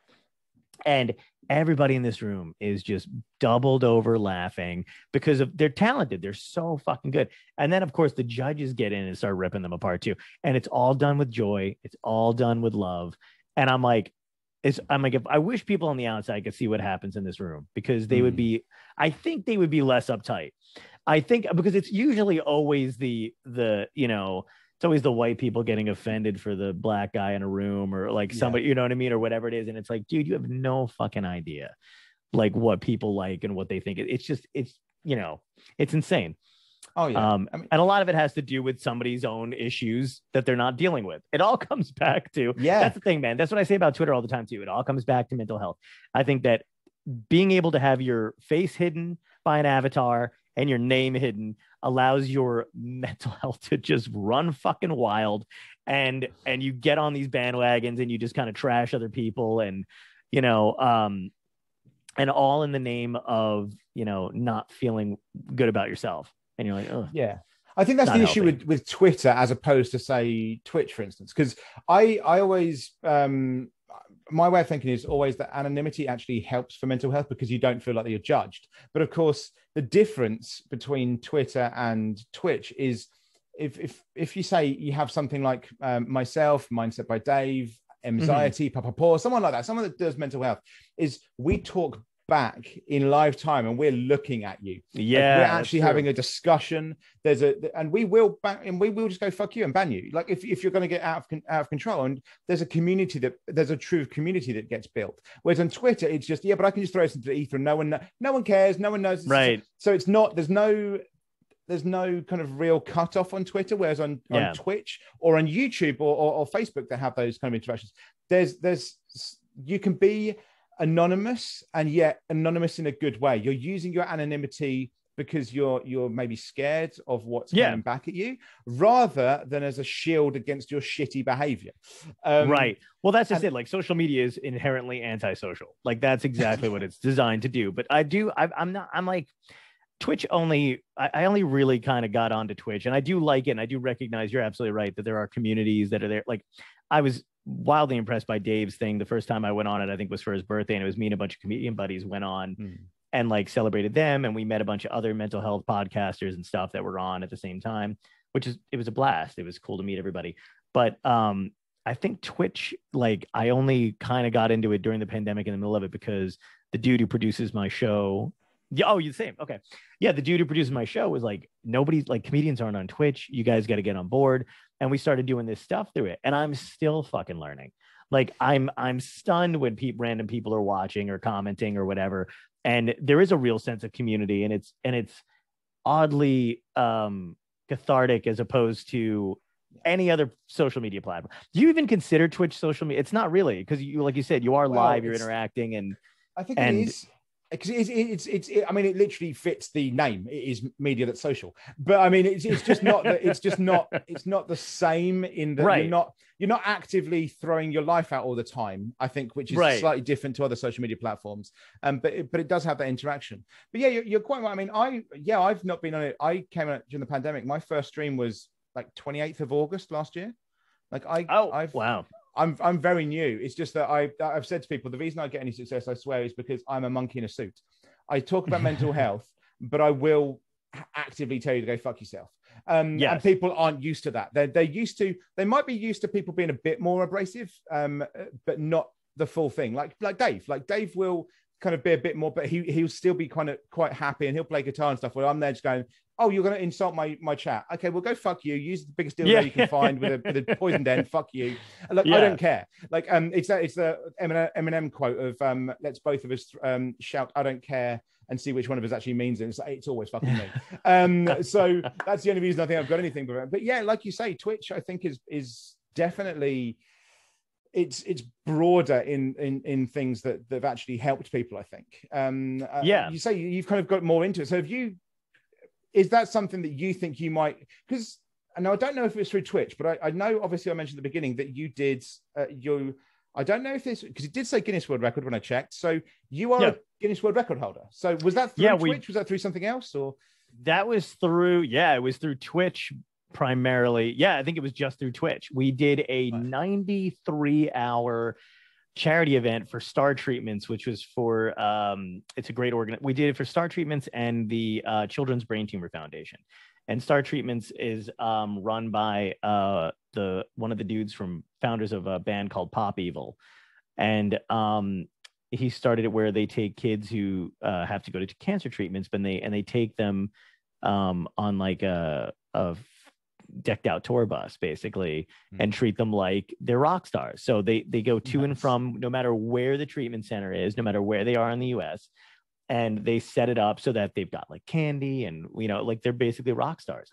So and it's the sweetest thing ever. And um you know, and so we did the uh we did a uh, a marathon. We did the longest comedy stream ever done and we had over 300 comedians on and I was one of the co-producers of that, and I was one of the ones. I was one of the the hosts who was on almost all the time. Uh, I think I stayed up for almost two days straight at one point, like with li- maybe a couple naps in between. But at one point, there's one point during the thing where you can literally see me like rocking back and forth because I'm just like desperately trying to stay awake.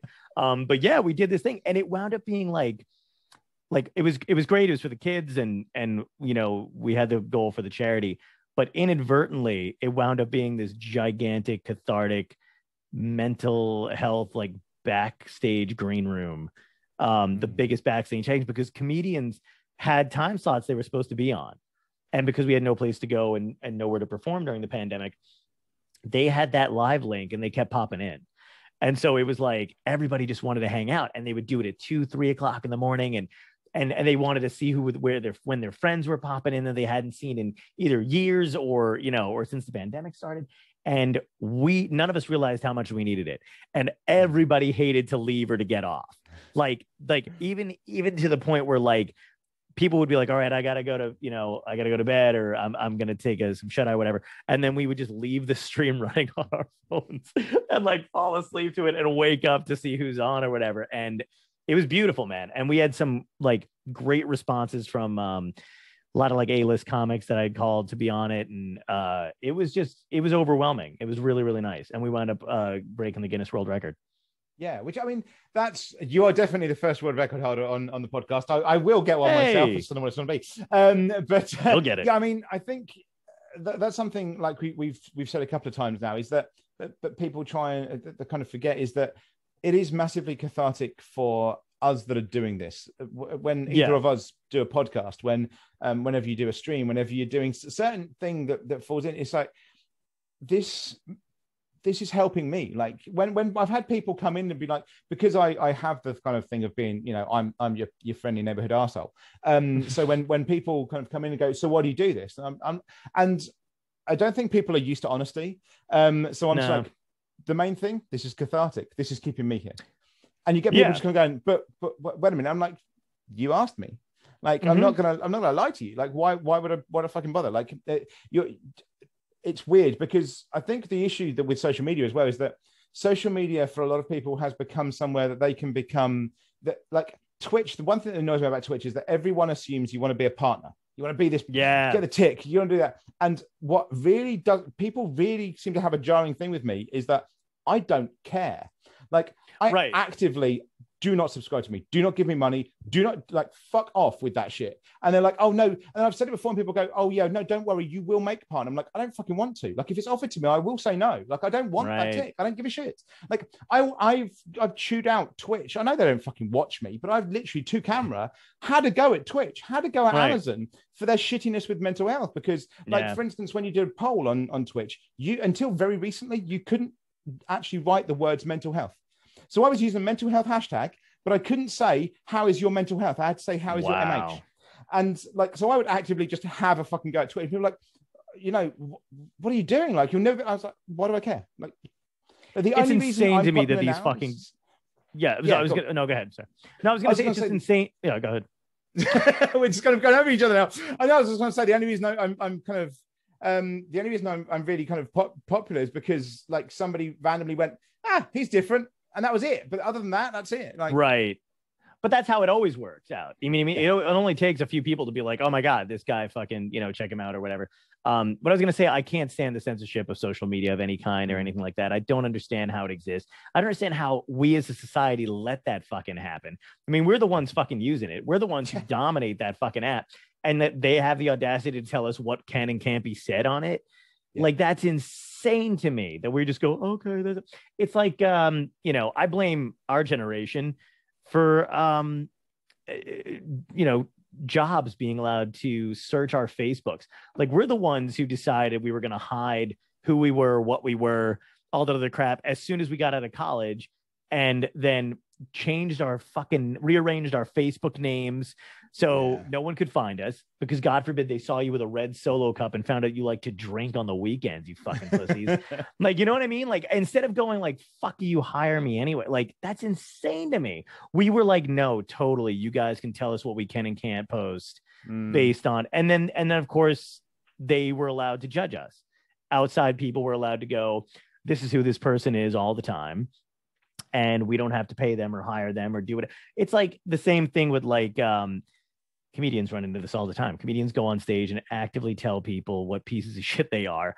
And then as soon as anybody looks into their lives a little bit, they're like, oh my God, this guy's a piece of shit. He shouldn't have his own show. And it's like, dude, I've been fucking telling you that for 20 goddamn years on stage. Are you crazy? Like, and it's and it's weird how we just allowed that to happen. It's insane to me. Like, I don't think like any, I don't think anybody should be determining what you can and can't have or what you what you're worth based on you know who you're fucking or how you fuck. yeah, you I know, mean, it's it's insane. I mean, that's a small, but like they do that with politicians too, which is insane to me. Which I feel Yeah. like keeps keeps politicians dishonest. By the way, it's like they just Hmm. did it with somebody else recently. Dude who was, I think, from New York. mm, They found out he goes to some BDSM shit because somebody had taken a photograph of him in there, Fuck and they were like, exactly. and I'm like, I'm like, if you're literally go, if people are going to consistently make the argument that hey, we know how this guy fucks now, he can't run the government, and it's like, are you insane? Kennedy was like one of our best presidents. Fucked everything, like the fish stopped swimming at the White House once he got it. You know what I mean? Like anything that moved, and and you know, uh, they he was like one of the best dudes. I'm like, I'm just so tired of it. But this is where the idea of um, the, the But you guys are a little bit better with that in Europe, aren't you? Ah, I do. Well, yeah, I, mm, I, we're, we're, I say England's better than like Britain is better than America, but in terms of Europe, we're we're fucking. You know, we're we're, we're It's a shit mixed as well. bag. Yeah, I it's mean, still a mixed bag. Yeah. the main the main country that I don't think you'd ever have a problem with would be Italy. Like I remember when we had like Oh, in the UK, we were having um, issues with people having second homes and, and people paying from dodgy dealings with that. At the same time, in Italy, Berlusconi had like appointed uh, had had some kind of fucking sex party with a 17 year old. And you're like, okay, so th- their shit's like way fucking worse. Than, okay, we're cool. Um, yeah, yeah, it's- yeah. it's like- the the other thing when people check into social media is the idea that you can just be deleted now. Um, now, yeah, what I hate as well is that the second you say it, the response becomes it is not cancel culture; it's um, dealing with co- it's consequences of actions. Now, that's fine if Mhm. what you're doing is a true consequence to an action. But the problem is, is you have people that are have compl- are just not the same people. Like they've written a tweet 20 years ago. I don't know if Twitter was around 20 years ago, probably was, but like, and then they're going, oh yeah, but you know, oh well, clearly they've never changed whatsoever. They were they were 15 then, they're now 35. So yes, they're absolutely the same person. Like fuck you. right. Like yeah, there's a guy during the BLM marches, and this is one that I feel uh, I like during the BLM marches that in in in America. I don't know where it was in America, but there's a picture that was in the the press of this. Um, now he was put everywhere as being a white supremacist because all you see what looks like a picture of a guy covered in like swastikas, things like that, bald head, and it looks like he's making a fist to BLM marchers. And that's how he was portrayed until the BLM marchers, the people of color that were there came and just went, What the fuck are you doing? That Yeah. guy was brought up as a white supremacist, but like he's now left that completely behind. Right. What he was actually doing in this photo was reaching for a fucking BLM flag. He wanted to Yeah. join the march. Like he was Yeah. there going, I, the, the only reason but, um, that he was covered in these tattoos is because of the stupid fucking attempt at a medical system you have in America. Yeah. Because over here we could be like, you know, we, we'll sort that shit for you. Like, yeah, okay, that's fine. In America, obviously, you know, it's more important that, you know, well, I don't know what the fuck is more important because it, your healthcare system in America isn't a fucking healthcare We don't- system. yeah. No, um, it's, it's, it's, a it's a it's Um, garbage. So yeah, exactly. So you have someone like that that's stuck, and it's like, and people would go, "Oh yeah, but he's you're like this happened to him when he was young." Yeah, but the problem is, if he- you're brought up from the age of let's say eight years old until 22, and all you ever see is your family, your church, your neighbors. Yes. That's it. You're kept in that community. That's all you know. This idea of yes, but at a certain age you will know. No, you won't know if you're not given that to experience. And obviously Yeah. with this guy, the second he was given the rest of life to experience, he went, "Fuck is this?" and yes. did leave it. But the problem is, by that point, he's fucked. And then Yep. people try and put him in newspapers as being, and you're like, no, no, no, he's like, he is not the same person. Obviously, there's there's stuff about like there's horrific shit that people say, and absolutely, that is a fucking, co- you know, if if you're saying really horrific, like, you know, obvious stuff, Yeah. then yeah, fuck you. You, you Well, that's deserve that, that's just it though. But- There's no time to dive into that. No, nobody gives anybody a second to fucking dive into that kind of shit. You're either Yeah. a piece of shit or you're not, and it goes and it waves through. That's that like. So there was an actress that just went through it because when she was 19, she was like the KKK princess or whatever the fuck it was when she was in the um, you know, um, when she was younger, her parents put her through it or whatever the fuck it was, Mm. and then they and she was one of the ones from Kimmy Schmidt. Do you remember? You know that show? Yeah, yeah, just about. yeah, El- Ellie, I can't think of her fucking last name or whatever, but she's amazing. Ellie Kemper. Mm. And Twitter had a fucking field day with it. And they were like, fucking, she's done and blah, blah, blah, blah, and all this other crap. And I'm like, first of all, she didn't get to respond. Second of all, she was fucking 19 and, you know, she didn't know what she was involved in. And it was obviously like a family thing. And like, hasn't she shown herself to be this other, like, it's, it's amazing that you can go, this period of time is the only period of time that counts and everything else is irrelevant and we just want people to go away for our benefit because it's also it's like some kind of like uh it's like supplanting you know what i mean? Where they're like i'm great.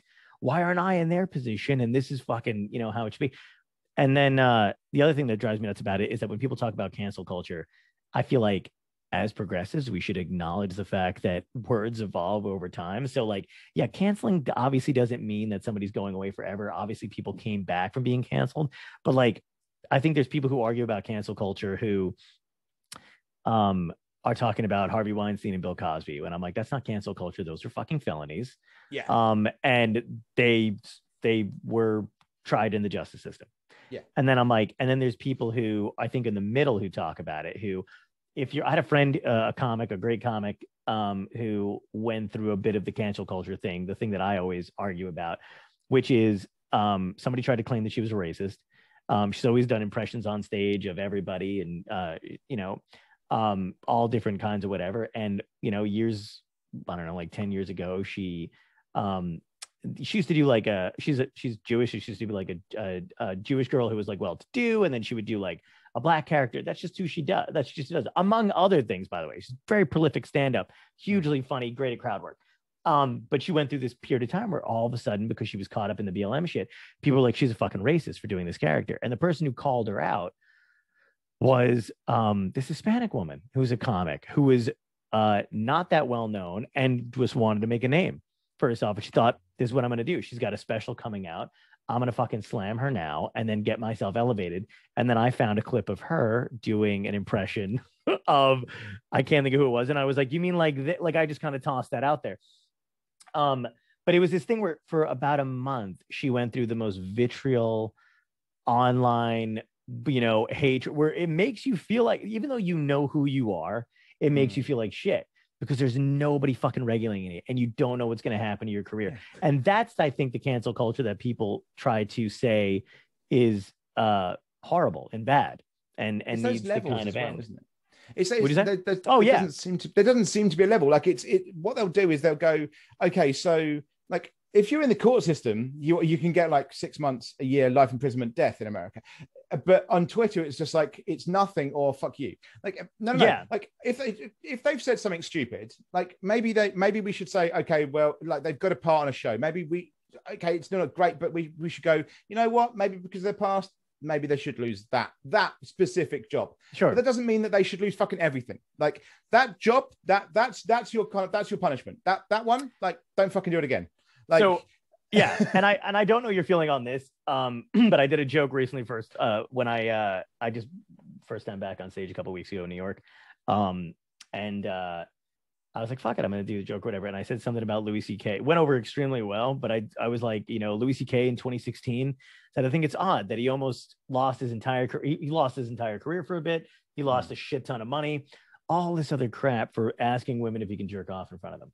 And I was like, Yeah. cut to five years later in a pandemic, and Vox, Vulture, Vice is all like Gen Z paving the way for FaceTime fucking. And it's like, isn't that just the same thing, but without eye contact? Like, how is, and there was like how to guides of how to approach somebody during a pandemic online that you want to virtually masturbate with. And it's like, yeah, it's insane to me that it's like that it's like because it, it was a specific kink you know what i mean? And like it blew up to the point where like even the headlines were like you know the jokes in the headlines became that louis whips his dick out in front of people. And it's like i have no problem if you find something that somebody does abhorrent and immoral if that's where your line is drawn but get the argue the point correctly or don't at all Mm.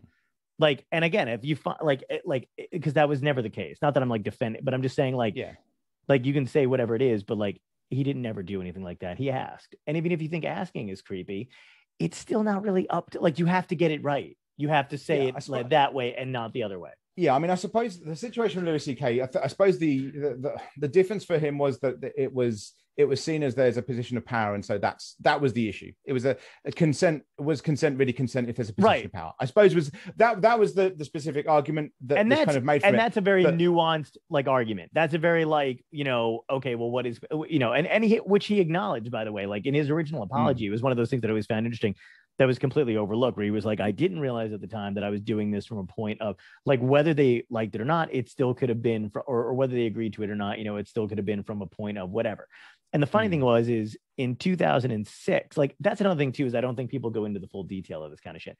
So the last incident that was reported was 2006 when he was at a comedy festival and he was just a basic head like he like people see it now as somebody who had three different tv shows yeah, and a whatever and yada yada yada. But when you look at the last time it happened it was in 06 when he was basically an, like an unknown unless you're in the comedy scene so Hmm. still could be from a position of power but again it's not looking at it through that timeline spectrum it's it's hard because people don't care about details; they care about headlines. Yeah, I think that's yeah. Headlines have, and that that's. I mean, that's why a lot of people have moved away from um, general media now. Uh, like, uh, yeah, especially this generation, just kind of go. You know what? I'm going to consume everything on online. Like, Mhm. I, I have this. So it's a. This is a weird thing. It's going to be. It's going to sound really weird for an American as well. Is that um, in the UK we have to buy a license to watch television. What? There we go. so yes, um, we. So if you want to watch normal TV, actually any TV, any any live broadcast television, you have to pay. You have to buy a license, which I think is about 150 pound now. Um, but of course, most people now, especially like I think even like our generation and the newer generation, don't fucking watch TV. We watch maybe we watch Netflix, which obviously isn't live. So Netflix um, or Amazon Prime or whatever, we'll watch something like that, or YouTube or fucking Twitch. Like, and so if you don't watch live TV, you don't have to have a license. So I've got a big ass TV in my other room, but of course I also have like a fucking Google Doc, so I can just put YouTube on there, or I've got um, my Prime uh, Fire Stick. So it's really weird Yeah. when you ring up to like um, the the TV um, licensing people and go, "Yeah, I don't need a license." I'm like, "Oh, but have you got TV?" I'm like, "Yeah, but I don't. It's not connected to anything. I don't, wa- I don't watch TV." And Right. it's really funny because you can tell that I think almost they're trying to hang on to this idea of like, but this is how media like you have to give us money because they're fucked. They're, like, I that whole got you. company is fucked. The right, BBC right. is paid for by it. A lot of people, so anyone out there that's in England that goes to fuck on about, oh, but I don't watch the BBC. Channel 4 and ITV are specifically paid by the TV licensing to be alternatives to the BBC. If you watch any fucking channel, they get money from us. Um, so wow. Yeah, so of course that's kind of that was the main reason. I never that was knew the way that. That's wild to me. it's the broadcasting because it's British Broadcasting Corporation. That's kind of ha- part of the way they got their funding was from us. Right. Um, but of course, because people don't take in their media that way anymore, it's made it, I think, potentially worse because now you get people that can't tell the difference between real and um, bullshit online. So it's Mm. like this could be, you know, somebody's, you know, fucking Donald Trump, you know, that that attempt at a fucking fart that didn't come out right. Um, so I say that because any Americans that are listening, yes, the word Trump in the UK means fart. So for the, for fucking four years, you had a fart Yes. as president to us. Um, so like for him, the, the whole kind of um, you know false news or alternative facts bullshit, people can't tell the difference because they're only consuming online stuff, and Yeah. because of the fact that you have people that then um, you have the broadcasters in in the UK at least. I mean, this is specific to the UK, but you have the broadcasters in the UK who then go, well, we need people to watch our show so that we get people to like pay the TV license. So Yeah. they start to do more entertainment shows rather than documentaries or so Mm. what happens is it, it, it then flips so that you then can't get the real news anywhere and so that's why we then have got a new broadcasting thing called gb news in the uk it's just started which Wow. is all all the right wing and you know all basically gen x and older who don't accept the fact that they have to actually fucking listen to anyone have created a news broadcasting piers morgan is on there. That that gives you an idea. Um uh, the, the cunt with a mouth. Um Yeah, that, like, that guy that you sent to us for a few years. Oh yeah, we to we wanted you to fucking keep him. Like it's it's hilarious. It's- you know the funniest thing is that um like my my mother really dislikes Piers Morgan. She also dislikes Jeremy Clarkson. The, the difference I think is is that Jeremy Clarkson I think for most of his career was playing a part. I think th- th- if you look at him when he was starting, when he very first started on Top Gear, like in the original Top Gear, he was not the same Yeah. person. Like I I think he just became Right. that. But the thing is, is that um, Piers Morgan hounded um, Jeremy Jeremy Clarkson's daughter, I believe, and so Clarkson sparked Piers Morgan out at one point. So my mum listened, and my mum was just like, "Oh, okay, I, I like have a little bit more." Like everyone that listens to it, they have a little bit more respect for Jeremy Clarkson because Jeremy Clarkson does not hold back. Whenever they, because they've done it, they've put them on the show together, and of course Piers Morgan tries to bite back, and Jeremy Clarkson goes, "Fuck you!" Like I'm Yeah. Jeremy Clarkson, I don't fucking care. Like I gotta made my that up. money. You're not like it's it's brilliant. It- it- Ah. it's it's really funny because they like he, he just fucking chews him out. But Yeah. Obviously, anytime I, I always I always like loved anytime Jon Stewart took a shot at Piers Morgan, which wasn't like he he he basically either didn't acknowledge him or when he did, he just eviscerated him. And then Yeah. Piers Morgan would get really upset because Jon wouldn't come on his show. And oh, he'd Oh, be yeah, I like, mean- "Oh, I don't understand why he doesn't want." He'd, he'd talk about him so much; it was ridiculous. oh, I mean, Piers Morgan, the whole thing with Meghan Markle, I was like, I do like I genuinely don't fucking get it. I don't I don't. What the fuck? Like I don't Yeah. understand. Like all you had to say was, okay, well maybe there's more to learn on this, and we'll have to learn from different Right. sources about about that. However, you know, for the time being, we believe you. Like that. that, that if you don't believe Yeah. it, you still fucking believe them. Like if you don't, you still do. Like if right. someone's telling you they've had suicidal fucking thoughts, you don't go, "Oh no, you fucking haven't." How do you know? like, what the fuck? exactly. Um, and then he had to go at victim culture, and then um, a few people on Twitter reminded him, um, "You mean you mean when you did like a load of um, stuff in papers about how oh yeah. you, know, you were being attacked? Like fuck you." Um, did you yeah, so did you see now. the um oh god who the fuck was it i think it was um jim jeffries was on um bill maher's show as like the the the pop-in guest towards the end but. Yeah. piers morgan was on um Great the panel and fucking Jeffries just flips him off and he's like fuck you. He's like because he because uh Piers Morgan was defending like Trump. And he was like you just want to have a buddy like in the like you just ha- he just calls him out on all this shit and was like fuck you and it was it was beautiful. It was like one of the best moments It's uh, it's yeah, it's weird, and I mean that's the problem that we now have this GB News, which I think what they're trying to do is be Fox for the UK. That seems to be what they're what they're oh god that seems to be what they want to do um, because it's got those kind of people on it. I mean, we have Sky News over here, which obviously is owned by the same kind of people, um, but this GB News seems to be want to be Fox. So of course, people don't get the right news anymore, and so we've, No. I think we've descended into this self-made hell for ourselves. And then we're never gonna get we're never gonna get out of it because the is the news the news organization is all for profit and that's Mm. the only thing that matters at this point is you know anger gets them gets people money confusion gets people money and they get people viewers sensible news stories do not attract viewers Mm. rational thought does not attract viewers so it's always just going to be hyped up fucking bullshit constantly and you know Yeah. Oh. unfortunately that's what boomers watch and i hate using the term boomer but that is true like they still Yeah. get their news you know from the fucking tv and that's Yeah. insane That- like during all the that's the problem. Yeah. no, Sorry, I was gonna say on. all during the. Oh no, no, no. I was just gonna say all during the BLM stuff. Like for the most part, like you know, my family was watching the news half the time or whatever, and I would be Mm. like, "Don't watch the fucking news because they're not gonna tell you what's fucking going on." They would be like, "Oh, I can't believe you know they keep showing." I'm like, "Yeah, but like," and I would like show them other video clips of like. Even reporters in the field who are reporting to their Twitter account were getting more news done. That's the only thing that Twitter's pretty decent about. Like when it's actual reporting, and it's Mm. like when when a major event is going on that's when it's great to turn to there because for the Yeah. nine times out of ten they're going to tell you shit that they're not seeing on the news because Yeah, that's reporters mostly have twitter accounts and they're like well cnn's not going to play this fucking clip but i just got maced and knocked down in a gas station you know and whatever and i'm going to post it in my twitter feed Yeah, yeah, absolutely. It's and that that it's the weird thing because obviously we seem to have started um, to create a world where we cannot get out of our own issues of mental health because all we've done now is we've now created a world where because the biggest problem I think we we've had with social media is that it shows you the best parts, the worst parts, and, and you can't ever get out of the hell. But now we seem to have done that with the whole world. Like, Mhm. especially in the past year. In the past year, we've gone, right, we're all gone online. So I tell you what we're gonna do. We're gonna fuck the entire world. That's what we're gonna do. We're gonna we're gonna make it so that we can't ever get real news. We can't Right. ever get um like say anything without without um uh, you know the nuance taken away. Like um TikTok in November literally did a no nuance November. I'm like, fuck's sake.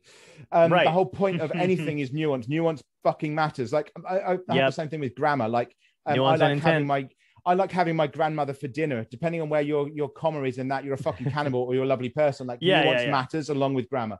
Um, so it's the idea of that taking it away, and so we've created this kind of hell for ourselves. So because we've seemingly made our news and everything into entertainment, do you think potentially our best way out of the hell of making things entertainment is entertainment, as in with like more comedy and potentially doing it like you mentioned, Jon Stewart, of making our comedy shows, a lot of our comedy shows, into more newsworthy and actually getting them more Well- fact check and doing that, or No, not necessarily. Here's the thing about Jon Stewart, man. He is he created a lot of branches, you know what I mean? Like um for like like he's got John Oliver and Stephen Colbert, whatever, but no one does it as well as Stewart does because he is genuine in what he believes and who he is. Like even like Trevor Noah, like you know, who took over the Daily Show. I like Trevor and I think he's great. I don't think he believes or or is has his heart necessarily in the same way Jon Stewart did because Jon Stewart believes what he was saying and and had a um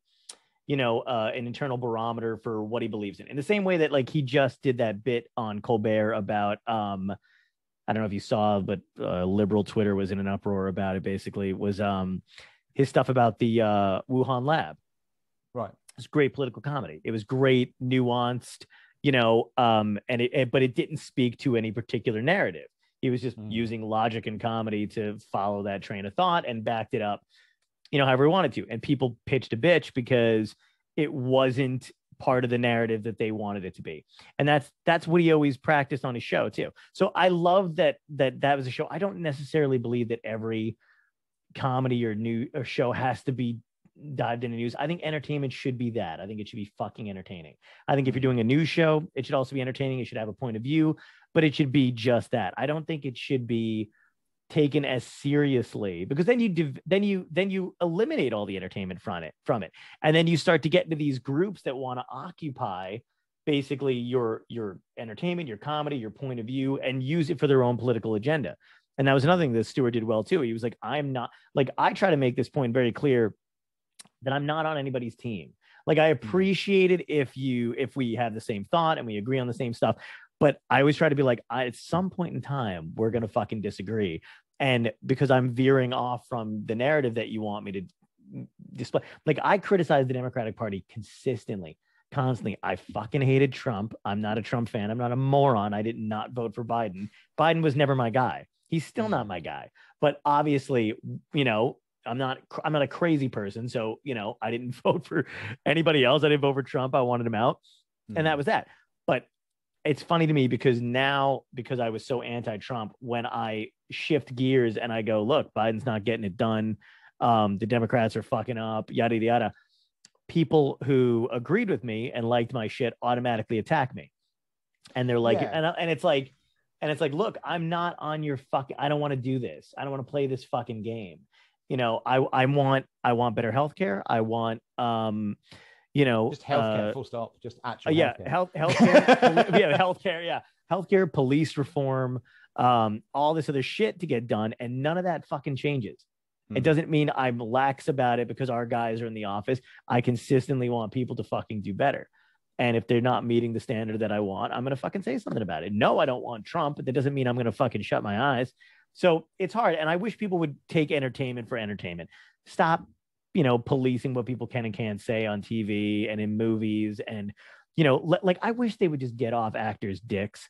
Like, you know, I, I can't I can't stand watching the Oscars. Not that I watch the Oscars, but like every now and again, no you know, they used to be yeah, exactly. No one does anymore. But they used to be fucking fun. Used to have a comedian up there that would eviscerate and say whatever the fuck they wanted. But now when you watch them, the reason why there's no viewers is because they're sad rich people and no one wants to like just let them fuck on the red carpet like they want to we know they're all hedonistic you know like you like like let them be who they are and then yeah it'd be a lot easier because i don't want to see them you know in an interview on the red carpet going like yeah you know I mean, we're all out here like million dollar fucking jewel, you know, and a and a you know hundred thousand dollar suit, and they're like, it's really sad what's happening in Sudan right now. And it's like, dude, just tap dance, sing a song, get a blowjob, do whatever yeah, like, you gotta. This is why I'm useful, but not right now. Like that's useful if you can use your use it, but not right now. Like oh yeah, yeah I, exactly. I always find it funny because I so I, I think yeah, it's. I, I swear they um, I swear it started to happen like this because you invited us over. I think that's what literally happened with a lot of this stuff. you, things like the Oscars, the, the and and like all those kind of award shows. went. oh, let's let's even, let's invite some like Brits are in a lot of our films now. Like let's invite some British comedians. And the problem is, is that Hollywood's comedy, which is usually what you see on TV, is very kind of we know what we we we can be edgy, but we know what to say when a camera's in front of. Oh us. yeah. Whereas over here, like I remember so many shows, like especially Graham Norton, where you have a load of American actors that will say something and be like, "This is so relaxed, like we can say stuff." Yeah, and, and drink. Of course, when you get Americans, uh, sorry, British over in Amer- American TV, we just we they don't change. They just go, okay, well, fuck you, because you're an asshole. You're an asshole. Yeah. And you just get everyone going, wait, what happened? And we're like, yeah, you invited the Brits. What the fuck did you expect? Like, exactly. Like the the obvious one, and I- I've said it a couple of times here, and I'm, I know there's people in Britain, and my, I know my mum won't watch this, so she's not happy at me. For the word "cunt" is Oh, hilarious it. because in in the UK and Australia, um, it's it's probably used more as a term of endearment than anything Yeah. else. And the Ricky Gervais actually talks about this how um, he was up in Scotland with his American um, like PR guy, and a police officer came up to him and said, "Oh, you're a funny cunt." And the American was like, "What the fuck?" And Ricky Gervais, said, "Oh yeah, cheers, man." He's like, "Wait, what was that?" He's like, "Oh no, he was he was complimenting me." Like, yeah. what? Like, what the fuck? I was like, it is it's so crazy to me and and the best thing is, is like i love that it, like cunt's the last word in america that has any kind of impact on anybody which i kind of appreciate that's why i like it so much because people still get aghast by it because like if you tell somebody to fuck off they're like that is so sweet thank you for thinking of it you know and it doesn't matter anymore but cunt's the last fashion we have here that really kind of like fucks people up and it's fun to bring out every now and again but yeah i remember them getting on jim jeffries case about it because uh, he said a lot in his stand-up and he's australian and that's what they do out there and he was like, I'm not going to stop saying it. That's exactly what we fucking do. And, you know, and get over it. It doesn't mean the same thing where I come from. Yeah, exactly. I mean, it's it's. I think the the best accent that you'll ever hear it in is a Scottish one, um, but it's Oh, uh, yeah. they, they say it properly.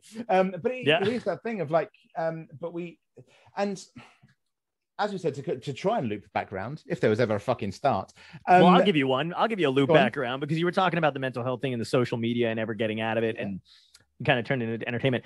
I feel like we're never going to get out of the mental health um, hole we've dug ourselves in because with social media comes this thing where they they constantly throw your memories back in your face. How the Hmm. fuck are you supposed to move on from any kind of traumatic situation when every year Facebook decides that you're going to relive Mm. everything, every post you made, every photo you had, you know, not only from the previous year, but from years back. You can never fucking fully break out of a cycle because social media doesn't allow it. They want you to keep posting. They want to reignite. Like, you know, I like I was like, you know, one of my friends was going through another friend was going through a breakup, and then all of a sudden, you know, they're getting past it, they're moving through it or whatever, and then all of a sudden, your fucking social media feels like you're not paying attention enough to it, and it's like, hey, remember this from six months ago? And you're like, well, fuck, six months ago I was happy and I was doing this or whatever. It is it is an endless, brutally endless cycle, and I think we need to do something about the hold that it has on us, and it's it's hard to get out of. Yeah, I mean, it's so. I mean, that makes it makes fucking perfect sense to me because for obvious reasons we discussed at the beginning. I mean, because my um, my wife my wife's um, birthday is um, fucking Independence Day. Oh, That's her birthday. So, um, of course, every every year, and like when I was basically, you know, nine days time, I'm not going to be here. It was August because of the fact that in July Hmm. I'd been reminded, like you were you were you were celebrating this birthday, and oh, it was, and she she also um liked America. I'm, but she liked it. Um, so it's you know it was. I'm reminded by it hear from you. fucking everything, and I, I can't yeah, I can't get away from that. I mean, I'm never going to get away from it because it's Independence Day, but it's um Mhm. y- you know, and uh, occasionally you get a Trump supporter doesn't that's a the rest of double blow, man. world America's selling it, celebrating their independence from you essentially, and also it was your wife's birthday, and you're like, really? Are you fucking kidding me? Yeah, and it was like like because at that point I was still using Facebook as well, which I don't really use anymore, apart from to chat Mm. occasionally. But it's you know Yeah. it's like you say, it's that kind of it's throwing you back, and you kind of go, you know what, just. I don't fu- like. I do obviously want to remember that, but I can remember that by the fact I still wear a fucking ring. I have her ashes. I have Yes. pictures. I don't need you to tell me, look, this is why you should go back into depression. This is why you should pick up that fucking blade. Like, fuck you. Yeah. Like, no, no, no, no, no. th- Like, I can deal with this shit in my own time. I don't need you to fucking do it. Yeah. And that's the craziest thing to me. And again, I'm not one of those people that's for regulation, but the fact that no, not one ounce of thought went into what these systems would do to the human psyche, to people in general. Like, I feel like eh, this is the first time that every single person in America is part of a huge experiment, and that is social media. And and it and its effects, like you know, uh, for a while it was just us, right? You know what I mean? It was Yeah. everybody after college. We were the ones who were allowed on, fa- or it was only people who were in college who were allowed on Facebook. And then Yeah. after college, they kind of opened it up a little bit more. But even then, I feel like our uncles and parents and all that other shit didn't get on it. And now it's like, what, what, what is it now? It's people talking to dead relatives Facebook. Like that's unhealthy. That is fucking a, a an insane level of unhealthy. And uh and it's something that I talk about on stage every now and again, and it gets you know a mixed reaction of it because I because my point the whole time is like like I understand that you miss your whoever who passed away and you're writing on their wall, but I'm like, is that really what you want for them? Is to them to be in whatever you believe they're at now, scrolling through Facebook, hoping that you comment on Yeah. their wall. I mean, it's you know, it's like eh yeah, I mean, absolutely. I mean, for, for, for it's it's a weird thing that we've been drawn into a way of thinking. Uh, the idea of being Facebook official, for instance, in a relationship, is a Oh. big step. So for me, for instance, I've never, I'm on Facebook. I am still married to my wife. There's Of no, course. there's nothing. i i've Right. never taken it off, and I, I, I don't envisage a time. And uh, you know, I will always get fucking people. I get people occasionally going, "Oh, it's still fresh, for you." I'm like, "Fuck off." Um, but Right, right, right. Like, but I don't envisage a time at which that's ever going to be me taking it off of there. Even though, again, as you say, it's like it, it's it's happened, but because it's inbuilt into my head of like, no, that you you that is there, like that is- Yeah. fuck, that is there. That is who that is. That is that is who I like. No, I mean, it's it does seem like it, it like social media in certain parts, depending on the social media, depending on the interaction you have, wants to attack you, and we've we've thrown ourselves back into it. Um, yeah, and uh, yeah, it, it's it's a weird thing because I think we we seem to be using social media and comedy to combat against the mental health issues we've created for ourselves because of social media and comedy. yeah. it's like, yeah, it's let's, a let's vicious just yeah, get into that loop. Yeah, Yeah. In the same way that uh, science both saves and kills us at the same time, social media and comedy both do the same thing. It's weird too, because I felt like for a long time, Instagram was the only like salvageable social media. Um, just because it was just pictures. I was like, what the f-? Mm. there was there was no you couldn't it was hard to argue on there and, and it was kind of just, you know, whatever. And then Facebook took it over. And I feel like it's slowly becoming more like because Facebook, I don't know if you know this, but I had a buddy who worked for Facebook for a while. Facebook fucking hates Instagram because of its pop. Like it, it bought it, but I think it bought it initially to kill it, but there's no way to kill it. So it just hates that this fucking thing exists and is more popular than than Facebook. But you can see over time, like the slow changes that Instagram, uh, Facebook is in. Nothing is allowed to be just uh just simple and whatever. They're like just trying to draw you in and draw your life into it more. And um the Facebook memories thing, like you like I can't imagine that it's got to be killing you too, but like it's amazing to me how how it doesn't let you go. Email like if I if I block the shit on one end of it, it, it sends me emails. And it's like, hey, you got you got an anniversary, you got a thing coming up, or you got a, a thing with this person. And it's like, I just don't want you in my life. this is insane. Not the person, but like the the AI, whatever it is. yeah, and you also can't. You you literally can't delete Facebook. Like it's you deactivate Facebook. It's like Well, you, you turn it off for the night. You'll be back. You know, it's it's that kind of you- Yeah. You'll, you'll And I've tried to us, do you it. know. you you can't even do that half the time because I've tried to do it and then I forget how many other apps and shit are connected through Facebook because we're lazy and how much easier is it just to go click yeah sign in through Facebook and then I try to delete my Facebook and then it's like my I can't get in my bank. Zoom, the thing we're talking on right now, I, is is I log in through Facebook. I think you're right. I think I do that too. Yeah. I just realized It's- that. I was it's- like, yeah. So yeah, I don't know my is fucking Zoom everywhere. information. yeah, I haven't got a clue. I don't remember Yeah. ever having Zoom information. I think I, I think actually when I started the account, I never actually created an account. I just pressed use Facebook.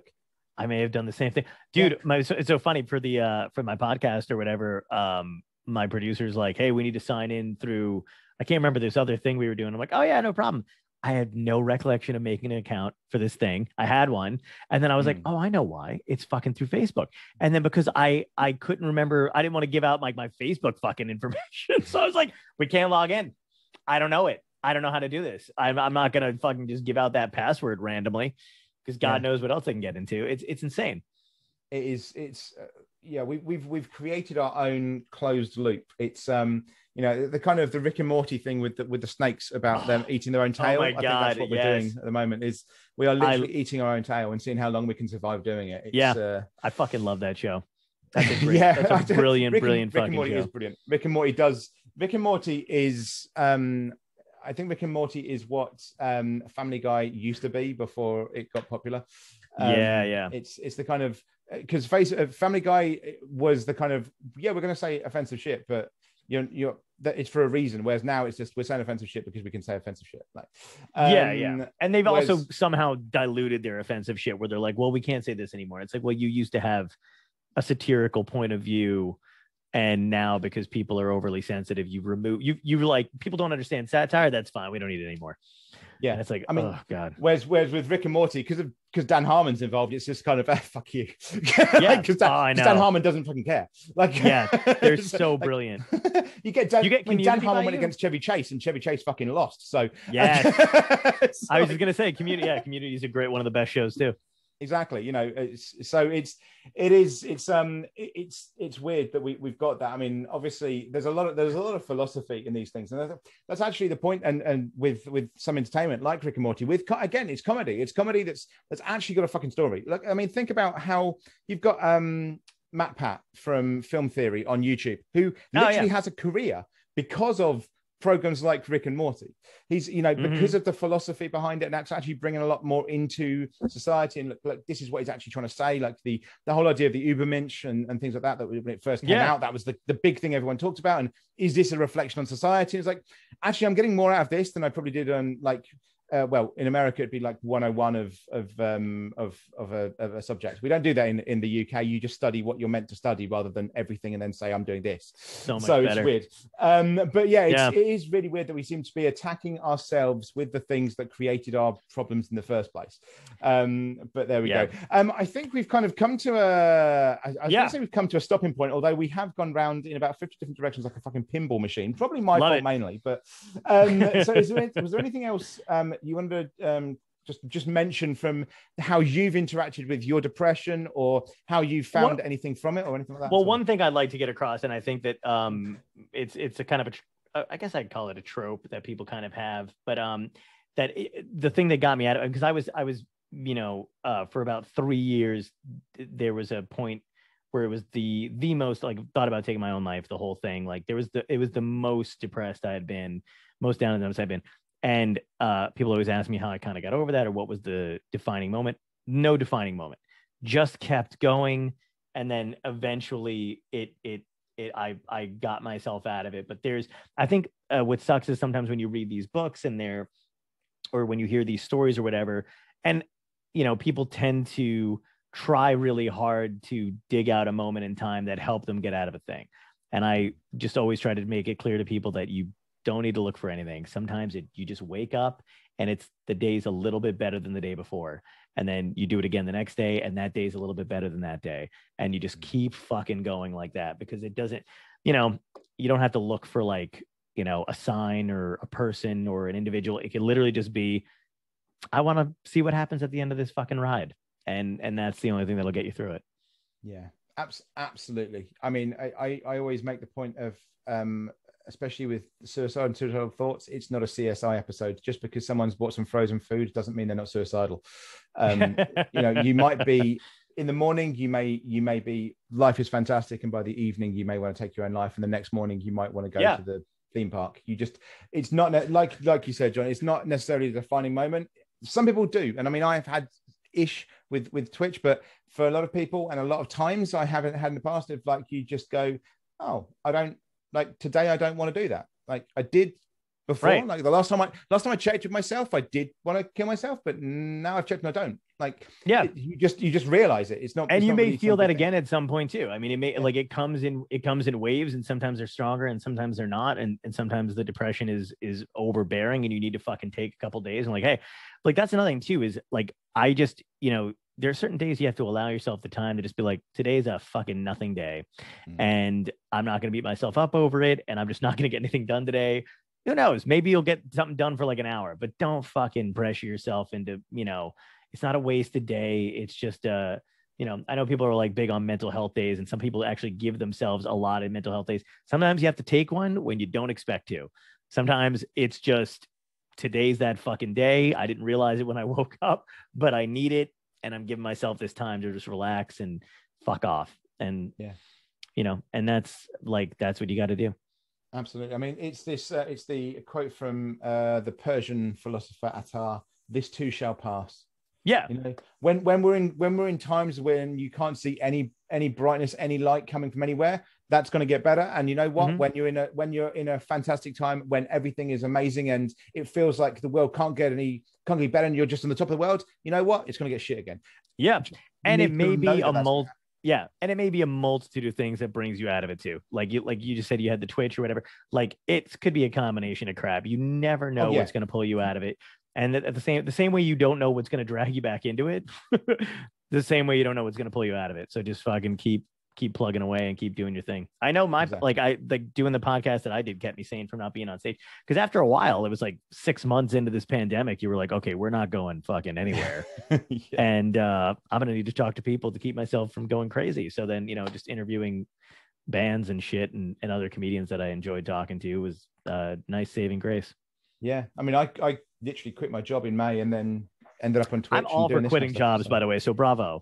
Oh, I'd, I had told them quite a bit that I, I fucking hated the job. Um, I didn't want to be anywhere near it. I'd called out the, the like the, the heads of the, the university where I was and um, on stuff before, but they never had Mhm. the balls to do anything to me. So I was like, you know what? Fuck you, I'm gone. Um, Nice. so yeah. So anyway, thank you very much for joining Yeah. us, uh, John. I don't know we if anybody's still managed at this point. Firstly, you should also get the fucking record that John got in some way of like some kind of record, Guinness record for making it this far. Um, if you've managed to take anything away, again, well done. You can work as an interpreter. Um, but thank you so much for joining me, John. And um, we'll, Thanks for having me, man. I'm sure we will see you again um, on a load of Yeah. other things, and hopefully you'll get, um, hopefully you'll be getting a few more, um, kind of maybe a Netflix uh, or something, or maybe something with the Muppets or Jim Henson uh, um, company. And We're like working that. on So stuff, know. man. Yeah. Yeah. So Thanks so good, much, and dude. It's brilliant. Thank you very much, and uh, we'll see you all next time. Thanks, everyone. Cheers. Yep. Bye. Take care.